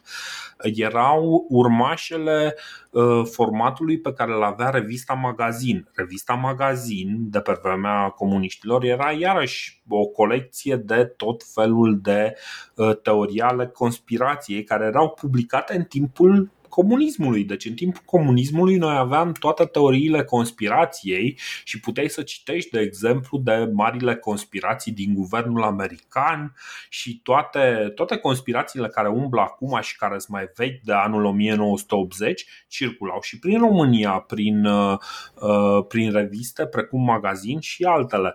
Deci să nu, să nu credem că România era chiar atât de închisă, dar problema este că ce ajungea la noi erau mai multe aberații. Și atunci a fost spațiu ca aceste aberații să prindă din ce în ce mai mult public. Știi? Și asta se întâmplă, așa ajungem cu șambala din Bucegi, cu tuneluri dacice, cu uh, dacii care au fost primordiali și în momentul în care astfel de curente vin și iau o lucrare precum Dacia preistorică, nu ca pe un roman fantastic, așa cum poate tu vrei să-l interpretezi, ci îl iau ca pe o dovadă istorică. În momentul în care ăștia vin și fac astfel de lucruri, discuția devine problematică. Pentru că dacă, de exemplu, Densușianu a fost demontat științific încă de la 1910-1915 sau când a fost publicată uh, cartea lui, reiterarea acelor uh, uh, acelor uh, demontări acum dau, uh, uh, dau mai mult foc uh, unui curent conspiraționist care zice că ce spune. Deci, cred că asta este foarte important de, de explicat. Curentele astea conspiraționiste vin și zic, băi, noi, ca popor, am fost întotdeauna furați de alții. Am fost întotdeauna văduviți de ce este al nostru. Știi? Asta este chestia pe care o exprimă dorința, dorința de a zice, bă, noi suntem mai mult decât, uh, decât ce suntem acum. Pentru că era, era o populație care trecea printr-o criză profundă. După anii 80, încărcați de lipsuri. Vin anii 90, care sunt anii unor dezamăgiri pe toate fronturile în care oamenii nu au înțeles absolut nimic din ce se întâmpla, doar puțini au înțeles și au condus lumea. Ăla a fost un tărâm foarte, foarte propice pentru uh, conspiraționism. Știi? Concluzia mea e una mai simplă hmm. și sper eu destul de simpatică Bă, dacă pe voi vă ajută să vă creați universuri paralele și povești nemuritoare și mitologii super fanteziste, că na, toate mitologiile sunt așa, eu nu văd nimic rău în asta. Câtă vreme, nu este absolut câtă vreme, nimic rău în asta. Păi, da, stai să termin. Uh, câtă vreme nu se confundă planul real cu cel imaginar, eu înțeleg foarte bine că oamenii au nevoie de o motivație în plus pentru a se trezi de dimineață. Uite, chiar acum, Absolut. pe vremea asta Uh, holerei, a COVID-ului 19, uh, e complicat să găsim un sens vieții, da? pentru că să fim realiști, nu fără să fiu dur. Acum, viețile multora dintre noi sunt irelevante, poate și a mea. Da. Și de aia e sănătoasă, cum spunea și uh, în discuțiile anterioare, e foarte sănătoasă o ancoră din trecut. Amintirile, asta e, amintirile se estompează cu trecutul, dar faptele Uh, devin mai vitejești, cu cât intri în trecut, nu știu, inamicii mai fioroși, trecutul mai glorios. Deci asta uh-huh. e. Nu e. Asta nu a fost o temă doar la clasici și la romantici. Pentru orice om care trece de o anumită vârstă, da, cum ai observat și tu, cu cât mai îmbătrânești un piculeț, te prinde melancolia din urmă, îți amintești de pușca și cureaua lată ce bărbat eram odată. Ok, asta este, nu, dar ok, putem să fim extrem de critici și moraliști în legătură și cu filmul și cu, ok, ești un tip perfecționist, înțeleg asta, filmul e un dezastru din multe puncte de vedere. Eu văd plusul. E mai bine să existe filmul ăsta decât să nu existe. Tu poți să-l interpretezi cum vrei. Dar Correct. în legătură cu aceste teorii, eu zic că bă, mm-hmm. putem să le considerăm niște teorii sau putem să realizăm evidența. Evidența este următoarea din punctul meu de vedere. Tot timpul absolut tot timpul o să existe o doză de legendă în mentalul colectiv al oricărui popor. Asta s-a întâmplat Absolut. de pe vremea lui Gilgamesh și a lui Ramayana și Mahabharata și Enkidu și cine vrei tu. N-ai cum. Popoarele s-au definit de la niște mituri, Dorine. Nu știu, mitul mhm. creator, mm-hmm. Roma, Lupoaica, Romulus și Remus. Mai contează acum, tu te duci la cineva și îi zici, adică este relevant dacă legenda asta este adevărată sau nu? Nu, nu, e, nu, e, e irrelevant. Nu. Sunt unele legende care au ajuns mai puternice decât adevărul în mentalul oamenilor și asta, asta, cu asta ne confruntăm. Eu nu, pe mine exact. mă doare în cot, adică sunt unii care le citesc, care citesc de Însușianu și cred că e real. Ce să fac eu? Bă, să fie sănătoși acum, nu o să stau să mă cer cu Roxin, cu Coruț, cu nu știu ce, să le trimit mail-uri pe adresa redacției, bă, vedeți că, uite, de exemplu, apropo de Roxin, Absolut. Mie mi se pare uh, un tip foarte. Stai, stai că n-am ajuns încă la Roxin. Bine, deci, bine, ok. Bun, n-am ajuns la Bun, Roxin. Atunci, atunci mă întorc la, la, la gândirea mea. Bă, ajunge o bâtă la un car de oale. Eu, eu mi-am expus punctul de vedere, tu ți-ai expus punctul de vedere, argumente, teze, antiteze. Clar. Uh, am dat aici citate la Greuceanu și dintr-o tabără și din alta și mai departe ascultătorii noștri, fiind oameni isteți, echilibrați, inteligenți, eu sunt sigur că vor uh, discerne greu de neghină. Da? E tot ceea ce exact. pot să, spă, să sper eu, să sperăm noi. În rest, fiecare exact. ți-am zis, bă, e, e liber la gândit, așa cum uh, HD-ul și Titulescu și Titulescu și Maiorescu au stârnit uh, patima dialogului în perioada antebelică, așa discutăm și noi acum, fără nicio supărare. Exact. Exact. Și tocmai asta e chestia, pentru că ce se întâmplă este că pe la începutul anilor 90, deci în anii 80 și începutul anilor 90, acest curent ultranaționalist începe să inventeze tot felul de lucruri pe care le dă drept adevăr istoric, inclusiv uh, teoriile astea conspiraționiste cu România care nu știu ce. În peisajul ăsta apar uh, oameni ceva mai echilibrați. Apare, de exemplu, un boia care încearcă să demitizeze el însuși, poate mergând în anumite direcții, uneori chiar greșite uh, Oamenii, de exemplu, reacționează foarte violent în momentul în care boia vine și spune Bă, ok, ăsta este un mit. Faptul că este un mit nu înseamnă că este un lucru rău, dar trebuie să fim conștienți. El se referea cumva mai degrabă la istorici, trebuie să fim conștienți de ce este mit și ce este istorie, știi? Că până la urmă aia este, e ok să enunți și miturile astea, dar să fii conștient că ele sunt mituri, știi? Să nu le dai drept fapte. Uh, și, uh, de exemplu, recepția pe care, de care are parte Boia este foarte agresivă. Oamenii, răspunsul oamenilor este foarte agresiv la ce are de zis Boia. Pe de o parte, intelectualii care uh, pot uh, sesiza, înțelege mult mai bine ce, ce zice Boia, vin și cumva salută uh, textul ăsta al lui Boia, care devine foarte popular din cauza asta.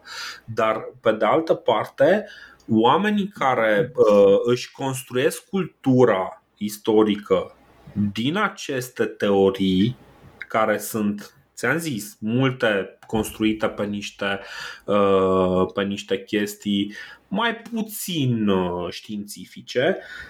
Uh, dialogul devine violent și nu este cazul. Deci mie mi se pare că tocmai apariția lui Boia și faptul că el pune în discuție faptul că noi luăm anumite lucruri și chiar luăm niște fantasme ca pe niște certitudini chestia asta poate nu este sănătoasă dacă chiar luăm foarte în serios problema. În momentul în care cineva care nu își caută o, o luptă cu autorul citește cartea lui Boia, poate îi găsește câteva probleme, dar fundamental, Boia nu prea greșește acolo cu ce spune, știi? Da, pentru că este foarte, e foarte evaziv. Boia este foarte evaziv. Uh, e foarte uh, evaziv. El nu are cărți, el are niște broșurici. L-am citit și eu foarte cu Corect. atenție și este foarte ușor, așa cum am făcut și eu, așa cum am procedat și eu acum. Admit că am procedat greșit. Este foarte ușor să studiezi ce au scris alții și să găsești nod în papură. Este infinit Absolut. mai simplu decât să vii tu și să creezi ceva. Chiar un film prost cum e Burebista. Că Corect. să știi că la, la chestia asta se raliază și Zoe Petre. Tot așa, am găsit, am citit un articol acum 6-7 ani în adevărul în care uh, exact uh, se referă la filmografie, se referă la momentul Burebista 2050 de ani cu Congresul Mondial de atunci. Dar Dorine, îți dau și un link. Băi, un articol scris prost. Lumea se revoltă împotriva lui Boia nu pentru că spune neadevărul, pentru că le spune prost, le spune inconsistent. El, el, el are dreptate. El are dreptate în, în esență, dar nu pune nimic în schimb. Bă, că. Uh, dar nu trebuie să pună ceva în schimb, mă. El, el vine acolo și zice: Bă, vedeți că se întâmplă chestia asta. Nu este treaba lui Teza lui este, bă, vedeți că s-a întâmplat treaba asta în istoriografie. Nu este treaba lui să vină să spună, nu, nu, nu, lucrurile se întâmplă de fapt așa. Nu trebuie să vină el ca, ca un corectiv. Știi? Păi cum, dar dacă toată lumea vede galbenul galben și tu zici, bă, nu este galben, și lumea Dar se uită nu, el nu spune că nu este galben. El spune că toți v-ați hotărât să numiți culoarea asta galben. Atâta zice. Că Boia exact asta zice. Zice că, bă, vedeți că bă, interpretările astea l-au transformat pe la mit mai degrabă, că da, un pic există această hârjoană a, a ideilor, știi? Adică, totuși, omul este mai echilibrat, mai cumva mai corect, poate chiar, da, tu zici că nu pune nimic în, în loc, ok, nu cred că este treaba lui. El nu face chestia asta. Bun. El nu vorbește despre Burebista. El vorbește despre istorie și mit în uh, conștiința românească, parcă așa se numește, nu? Are mai multe El, cărți, da. A, mai multe. Asta e teza pe care o tratează. Da? De, departe de mine, eu nu, nu iau nici apărarea, nici nimic. Vreau să vorbesc până la urmă unde vreau să ajung pentru că am, uh, am făcut probabil cel mai lung episod de până Nu contează. Acum dacă tot am stat două ore, putem să stăm și trei. Eu vreau să spun altă întrebare, că am început, uh, ți-am zis, cu articolul Așa. ăsta de la că suntem în zilele noastre, Zoe Petre, apropo, o tipă de nota 10, tot așa, cu asta, cu, nu știu, parcă taică s a fost ceva director la șantierul Histria, mai că s-a numismată, paleografă. Uh, na, consiliera cercetarea lui... ei, scuze, cercetarea ei pe pe, uh, pe Daci este foarte profesionistă.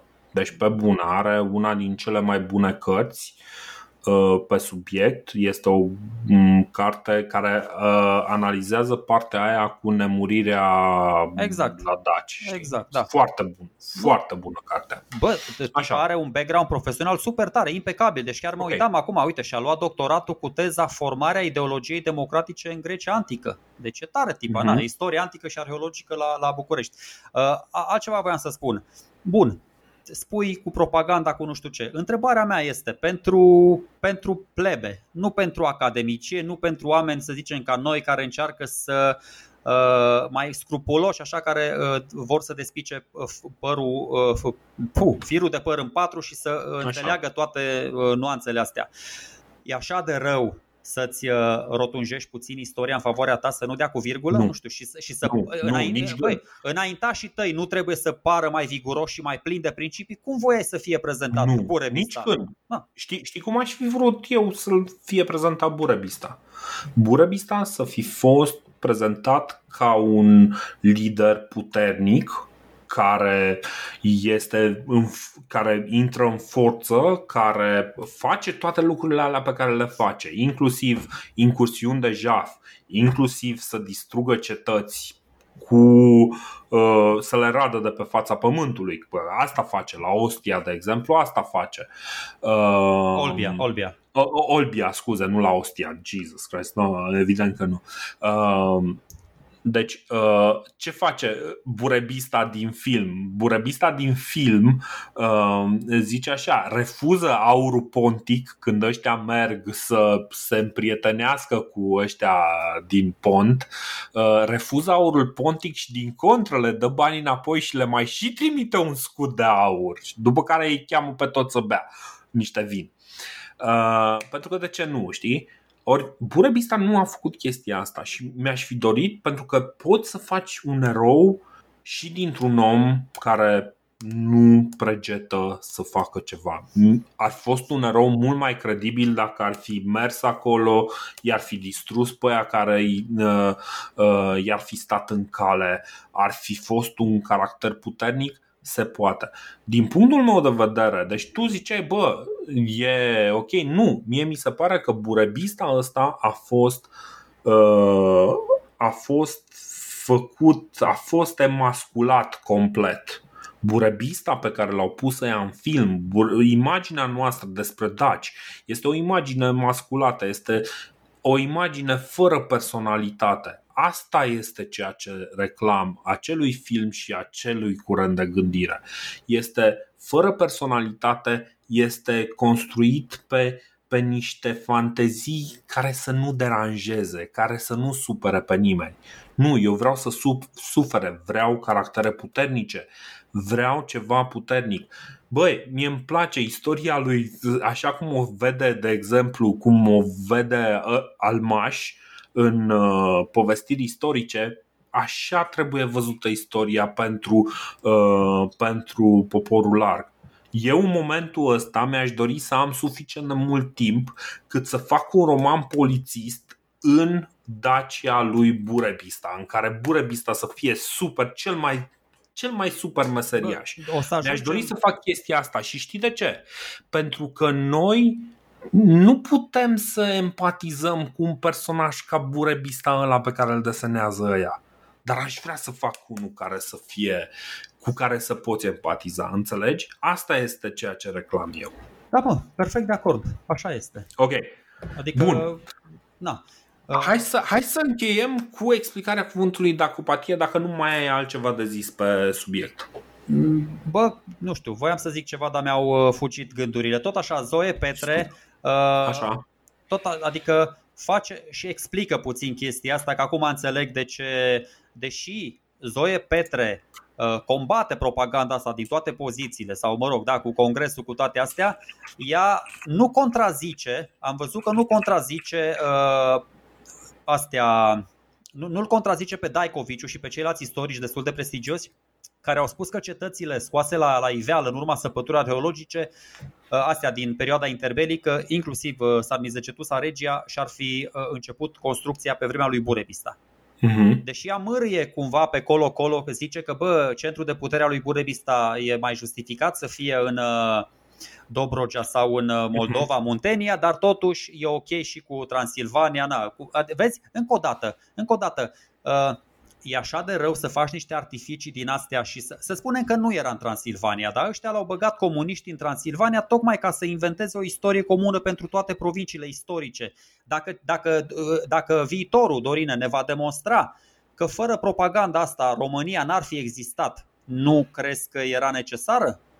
Cred că, deci, hai, hai să zic o chestie. Mie mi se pare că propaganda asta uh, ar fi existat indiferent de, uh, de ce s-ar fi întâmplat. Ce au făcut comuniștii au fost uh, ce au făcut greșit au fost să zică ăsta este singurul mod corect în care poți să te gândești la chestia asta. Și așa cum uh, școala ardeleană și latiniștii au zis ăsta este singurul mod corect în care poți să te gândești la treaba asta, a venit un contraval care a spus nu, nu, nu, nu, nu, tot ce au zis latiniștii e greșit. Știi?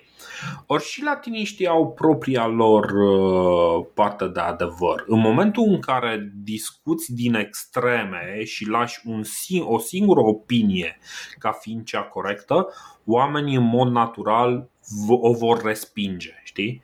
Mie mi se pare că ei pe termen scurt și-au făcut un serviciu, dar pe termen lung au făcut un deserviciu. Știi? Asta este cea, chestia de care mă tem eu. Că eu cred că ar fi fost mai mult loc să ai un burebista, să ai un burebista înțelept și așa, dar ar fi fost loc și pentru un burebista sângeros și pentru un burebista rău și pentru un burebista nu știu de care. Ar fi fost loc pentru ca scriitorii, ca oamenii care fac benzi desenate, ca oamenii care fac să facă tot felul de imaginări, să ne raportăm în diverse feluri uh, la, la acest personaj. Ce au făcut ei au zis nu, nu, nu, ăsta este singurul mod în care poți să faci treaba asta. Și în momentul în care i-au zis ăsta e anul uh, Burebista, povestea lui Burebista este în felul ăsta, am zis, voi n-aveți voie să spuneți în alt fel, acolo este greșeala. Înțelegi ce zic?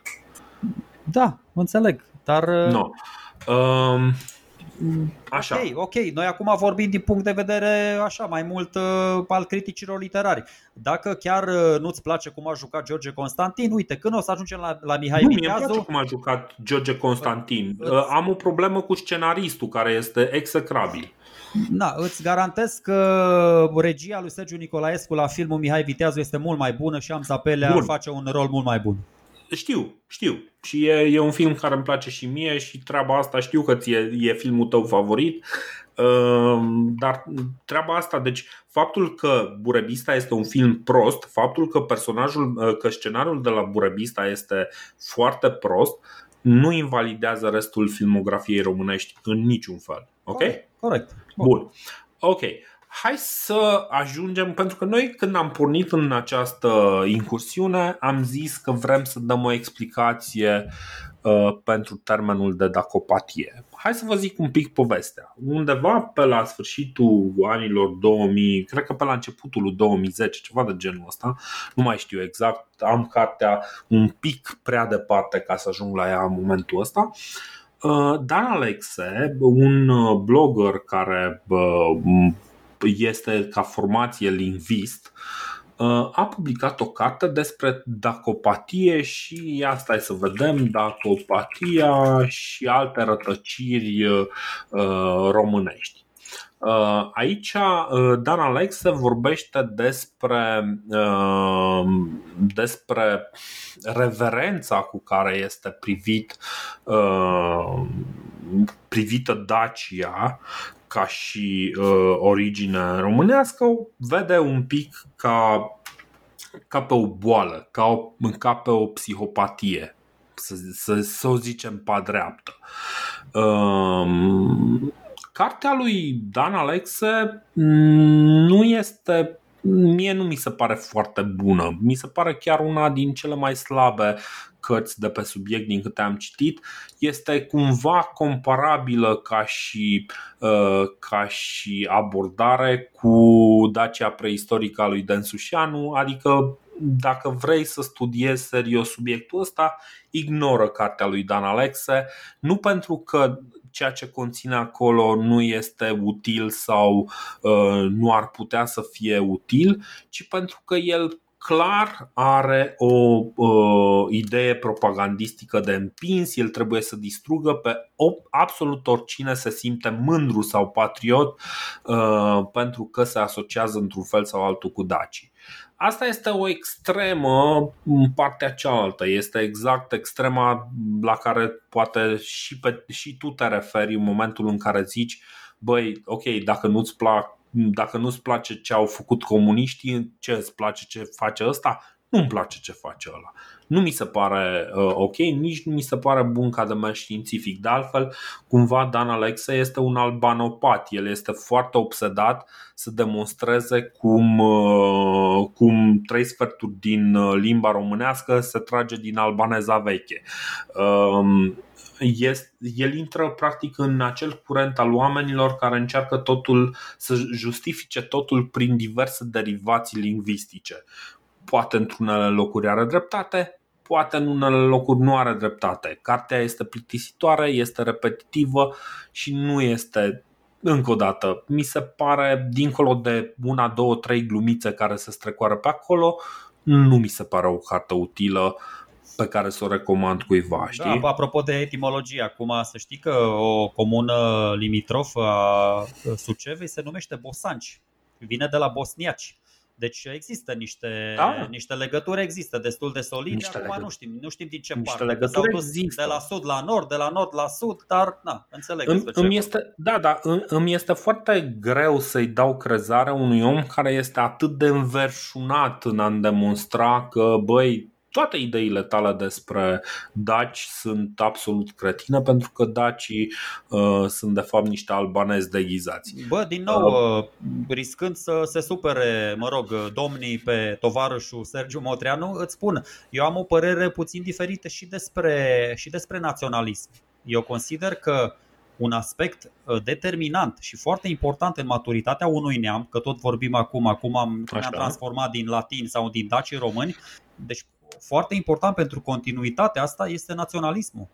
Nu șovinismul, nu ură pentru Correct. alte neamuri, nu, nu aere de superioritate sau de inferioritate. Bă, naționalist din ăsta, adică rațional, sinonim cu patriotismul isteț, o conștiință exact. națională, o conștiință națională, adică nu știu, aia patetic, dacă vrei dragostea de țară, dorința de a trăi într-o țară mai mai bună, mai frumoasă și cum să faci chestia asta aducându-ți tu contribuția, fiind tu un om mai bun, mai corect, mai uman, mai exact. iubitor. Deci asta e, când îi aud da. ăștia, a, naționalism, patriot. Păi deci... da, dar pro- problema, problema aici e până la urmă de vocabular. Pentru unii naționalism înseamnă uh, par, nau din nazism, da?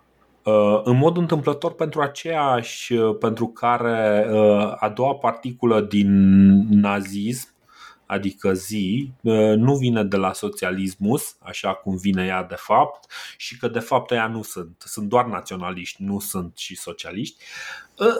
E o, e o pură întâmplare, ei vor să vadă numai naționalismul din nazism, nu și socialismul. E o problemă pe care o să o discutăm la timpul ei. Dar naționalismul despre care vorbești tu este o componentă naturală pentru a justifica existența unei națiuni? pentru că până la urmă noi dacă vorbim despre națiunea română avem o noțiune care frizează cu naționalismul, se cochetează cu naționalismul. Nu, nu se poate fără, știi? Uh, acum, oamenii în momentul în care condamnă naționalismul, foarte des își construiesc un om de paie care este naționalistul și care naționalistul ăsta vrea diverse lucruri, uh, precum, nu știu, eradicarea tuturor, tuturor uh, neromânilor din România sau chestii de genul ăsta, ceea ce este aberant, știi? Păi. Deci, în momentul în care îți construiești un astfel de om de paie, e clar că nu vrei să ai o discuție serioasă. Așa, zi. Eu îmi dau seama că suntem un popor ușor confuz. Acum 5.000 de ani eram pelasci, acum 2.000 de ani eram daci, am fost după aia daco-romanii, cumani, pecenegi, vlahi, moldoveni, ardeleni, ce vreți, turci, dobrogeni, că Dobrogea s-a lipit mai târziu la regat, nu contează. Bă, acum suntem cu toți români, adică, ok, uh, un, un neam destul de imatur, dar asta zic, în condițiile și adică, nu știu, uh, naționalismul, după părerea mea, înseamnă în primul rând maturitate. Eu, eu de aia zic, când îi văd pe unii așa mai patrioți că se bat cu pumnii în piept, atunci să știți că la e un patriotism de bravadă și de fațadă și e bine să, să păstrați uh-huh. distanța regulamentară de acei oameni. Dar cât e? 1,5 metri, 2 metri. Țineți distanța. Ideea așa, e că, bă, nu ai cum. Suntem un popor, un neam cu anumite calități, uh, cu puțină flexibilitate, puțină adaptabilitate. Avem niște caracteristici, avem și multe chestii. Nu știu, am rezistat uh, în fața vicisitudinii istoriei, alte popoare n-au mai uh, n-au rezistat. Avem caracteristici mai puțin onorabile, dar ți-am spus, da. eu prefer să mă concentrez pe alea un pic mai uh, cu plus, așa, alea care să ne reverbereze un pic că dacă scoatem numai gunoiul de sub preș, atunci pana mea, hai să aruncăm tot preșul sau nu știu, îmi place să Băi, apreciez și preșul. Dacă preșul e frumos, vorbești și de preș, nu doar de gunoiul de Corect. sub preș. Ideea e în felul următor. Cred că să punem la o parte lucrurile care nu ne fac neapărat uh, cinste este greșit. De, de ce acord. este greșit? Pentru că nu putem să înțelegem. Deci, știi cum e? Nu poți să înțelegi un personaj care devine mai bun de-a lungul unei povești fără să ai un punct de unde a pornit, de unde a fost mai rău. Știi? Asta e și... Că nu ai o evoluție. Asta e și utilitatea istoriei. Asta e și utilitatea exact. istoriei. No, deci, din punctul meu de vedere, în momentul în care oamenii cosmetizează forțat anumite lucruri uh, cu un anumit scop, chestia asta e greșită. De asta demers, demersul nostru și o să vă spun un secret. Acest podcast există în primul și în primul rând pentru acest episod. Ăsta este secretul pe care vi-l mărturisesc acum. Am făcut acest episod pentru a răspunde uh, am răspunde mie în primul rând problemei uh, dacopatiei. Știi? Și eu când am pornit în uh, cercetarea asta eram cumva de părere că dacopatia asta este o greșeală, o, un, un păcat nelegiuit, știi? Lucrurile sunt clar mult mai, uh, mult mai uh, uh, mult mai nuanțate. De exemplu, uh, i-am urmărit în cercetarea pe care am făcut-o pentru asta câteva emisiuni uh, ale lui Roxin. Uh, Daniel Roxin, poate îl știți, este unul din oamenii care încearcă prin intermediul new media, prin videouri, prin tot felul de chestii să popularizeze o preamărire a dacilor, o, niște daci, niște super daci, știi? Uh, tezele lui, uh, lui Roxin întotdeauna pornesc de la un grăunte de adevăr pe care îl răstălmăcește întotdeauna în a face lucrurile uh, cumva să, să pară că da, totul, totul până la urmă duce la o națiune magică care este România ceea ce este o greșeală, dar îi înțeleg punctul de plecare. La un moment dat vorbea el despre, în emisiunea aia în care vorbea despre regina masageților, Tomiris, care se pare că i-a, i-a convins pe niște greci să-și pună numele după numele ei, care ea locuia la câteva mii de kilometri distanță. Uh, ideea cu, uh, pe care o zice el acolo este că, băi, lui îi se pare foarte ciudat că lipsesc informațiile astea și că el simte că poporul român a fost furat de o identitate uh, și uh, tocmai acest furt de identitate el încearcă să-l, uh, să-l oprească, să-l, uh, practic să lupte contra acelui furt de identitate. Și îl înțeleg de, îi înțeleg demersul. Mi se pare justificat, mi se pare ok. Faptul că uh, tabăra lui merge în niște aberații, face clipuri de ore întregi în care nu zice nimic uh, și uh, face niște uh, afirmații hazardate, încurajează niște teorii ale conspirației. Uh, Uh, toate lucrurile astea uh, dau cumva dintr-o poziție de genul acelei pe care o pune Alexe, știi? Um, care este și o poziție foarte înverșunată, pentru că dacă, așa cum ai observat și tu, uh, cumva pare că sunt conturate două tabere, tabăra celor care uh, au luat o razna și cred că dacii au uh, inventat motorul cu abur înainte de vat și uh, cei care cred că, uh, că dacii sunt nimicul nimicului. Știi? Eu ți-am spus, uh, mie ce-mi place la el e că nu-l suspectez de o agenda ascunsă. Adică e un tip foarte entuziast, nu știu, când vede o căciulă yes. de dac, bă, gata, se, adică e chiar simpatic, nu știu, se entuziasmează mereu când, uh, uh, nu știu, da, adică e, e la limita de sus a optimismului și a imaginației. Da. Dar uh, cu celelalte, uh, încă o chestie, el își acoperă toate uh, viziunile uh, de legitimitatea unor, uh, unor invitați care, pă, cel puțin acolo, pe burtiera aia scriu doctor, inginer, filozof, da, istoric. Ei par impecabili adică, în CV. Asta spun, deci ce nu mi-a plăcut într-adevăr e exagerarea Adică una e când pornește, cum ai spus și tu, de la un grăunte de adevăr și își dezvoltă niște teorii, cu aia pot să fiu de acord. Bă, dar deja uh-huh. la mhm. ultimele emisiuni uh, el a ajuns la concluzia că este conspirația asta mondială, nu știu ce masoni din antichitate, deci premasoni, uh, da, ăștia citiseră, erau la curent cu toată istoria milenară și legendară a dacilor, Deși uh-huh. ți-am spus, nu trebuie să, bă, dacii au fost un popor foarte onorabil în antichitate. Nu trebuie să-i facem mai, să-i umflăm cu pompa mai tare decât au fost. Că nu am fost uh, ultimii oameni, am fost foarte meseriași. Da, și... deci Ok, uh, zi, zi, zi, scuze da, că și, o să explic. Ok, și a, având în vedere istoria asta super legendară, super la la la, și-au dat ei seama plin de invidie, plin de zavistie, bă, ia, și au decis ei cumva să ardă toate cărțile și să scape de toate informațiile scrise despre daci. Dar chiar și așa, nu le-au putut dovedi pe toate și au mai apărut la unii istorici pentru că nu e așa, nu te poți spune cu mărăția culturii Daci. pelas, pelasce, ce, dace, pelaje, nu știu ce. De aia spun, uh, una e să spui o chestie drăguță și să zici, bă, există un 5%, un 10%, te poți întreba, că și eu uneori mă întreb, bă, oare chiar limba dacă romană, română vine din Italia sau există un, o mică, o mică șansă să existe o civilizație un pic înainte de unde să fi luat și etrușii și latinii limba lor. Mă îmi pun și eu întrebarea asta, n-am dreptul? Eu zic că am dreptul să-mi pun întrebarea Sigur asta. că ai dreptul. Oricât, dar... de, oricât de imbecil ar fi sau oricât de uh, trambalant așa.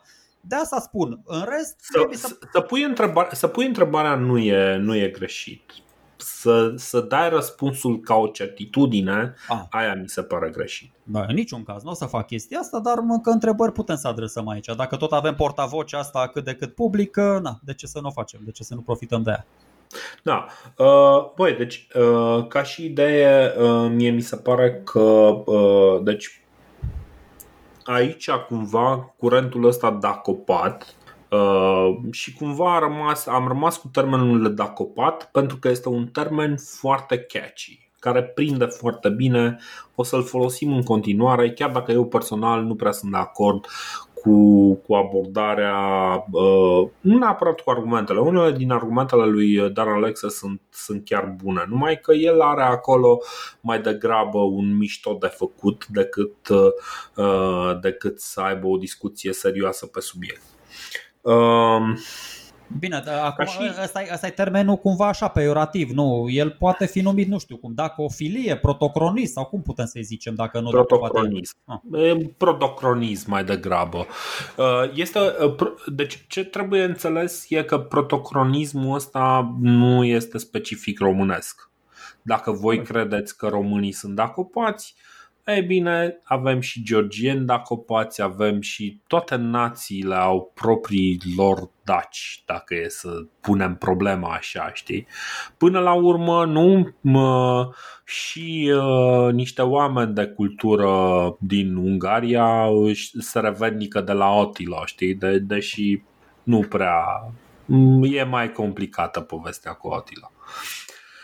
Uh, ideea este că există aceste, uh, aceste probleme și cumva ce am încercat noi cu acest podcast este să, să aducem argumentele pe care le vedem, să încercăm să explicăm niște viziuni pe care le avem, pe care le-am dobândit citind pe subiect, citind destul de mult. Ce mi-aș dori ca oamenii să, să nu uite din această problemă este că la un moment dat Europa se împărțea între patru națiuni majore. Națiuni oarecum. Se împărțea între romani, între gali, celți, între germani și daci. Și asta este chestia esențială pe care aș vrea să o rețină. Că dacii la un moment dat au fost un, un, un punct de forță comparabil cu restul, uh, restul marilor popoare din, uh, din restul Europei. Și pentru asta nu ai nevoie de niciun fel de dacopatie, nu ai nevoie de niciun tunel dacic, nu ai nevoie de nicio șambală din bucegi, nu ai nevoie de nimic uh, fals pentru treaba asta. Pentru chestia asta avem informațiile istorice, avem mărturiile istorice pe care le-am citat, avem texte, avem uh, dovezi arheologice. Nu mai trebuie. Treaba asta nu mai trebuie. Uh, uh, cumva am dovedit-o, am argumentat-o. Și asta este până la urmă esențialul. Um, da, practic... la, la toate curentele astea și ce spui tu, opinii stânga-dreapta într-o extremă sau alta, ă, foarte frumos ă, tot așa tratează subiectul Titu Maiorescu, uh-huh. care spune așa, ceea ce surprinde și întristează în aceste producte nu este eroarea lor în sine, căci aceasta se explică și uneori se justifică prin împrejurările timpului. Exact ce spuneau, bă, uneori nu ai acces la date arheologice și atunci te bazezi doar pe izvoare scrise. Dacă Absolut. unul a scris ceva și tu ai citit și te-a cucerit mai mult stilul, ăluia normal că o să-l crezi mai mult pe, o să-l crezi mai mult pe Utropius, nu o să-l crezi pe Plutar și așa mai departe. Așa, Clar. deci prin împrejurile tipului, dar este eroarea judecății noastre de astăzi asupra lor. Este lauda și suficiența cu care se privesc de inteligențele române ca adevărate fapte de știință valabilă, este orbirea de a nu vedea că zidirea naționalității române nu se poate așeza pe un fundament în mijlocul căruia zace neadevărul. Na, deci exact. asta încercăm și noi, să căutăm adevărul și să nu încercăm să fundamentăm uh, naționalitatea asta, poporul ăsta român destul de tânăr, să nu-i facem o fundație din asta care să se scufunde, care să o ia razna, să se dărâme și să ne trezim nu știu pe unde mâine pe mine. Exact. Și cu chestia asta cred că este încheierea cea mai bună pentru m- primul capitol din, uh, din istoria românilor primul capitol cu adevărat important.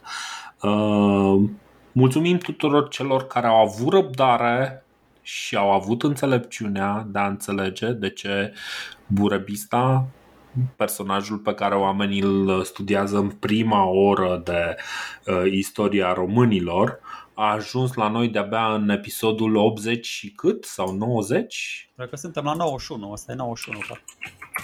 Uh, da, va trebui, da, la episodul 91.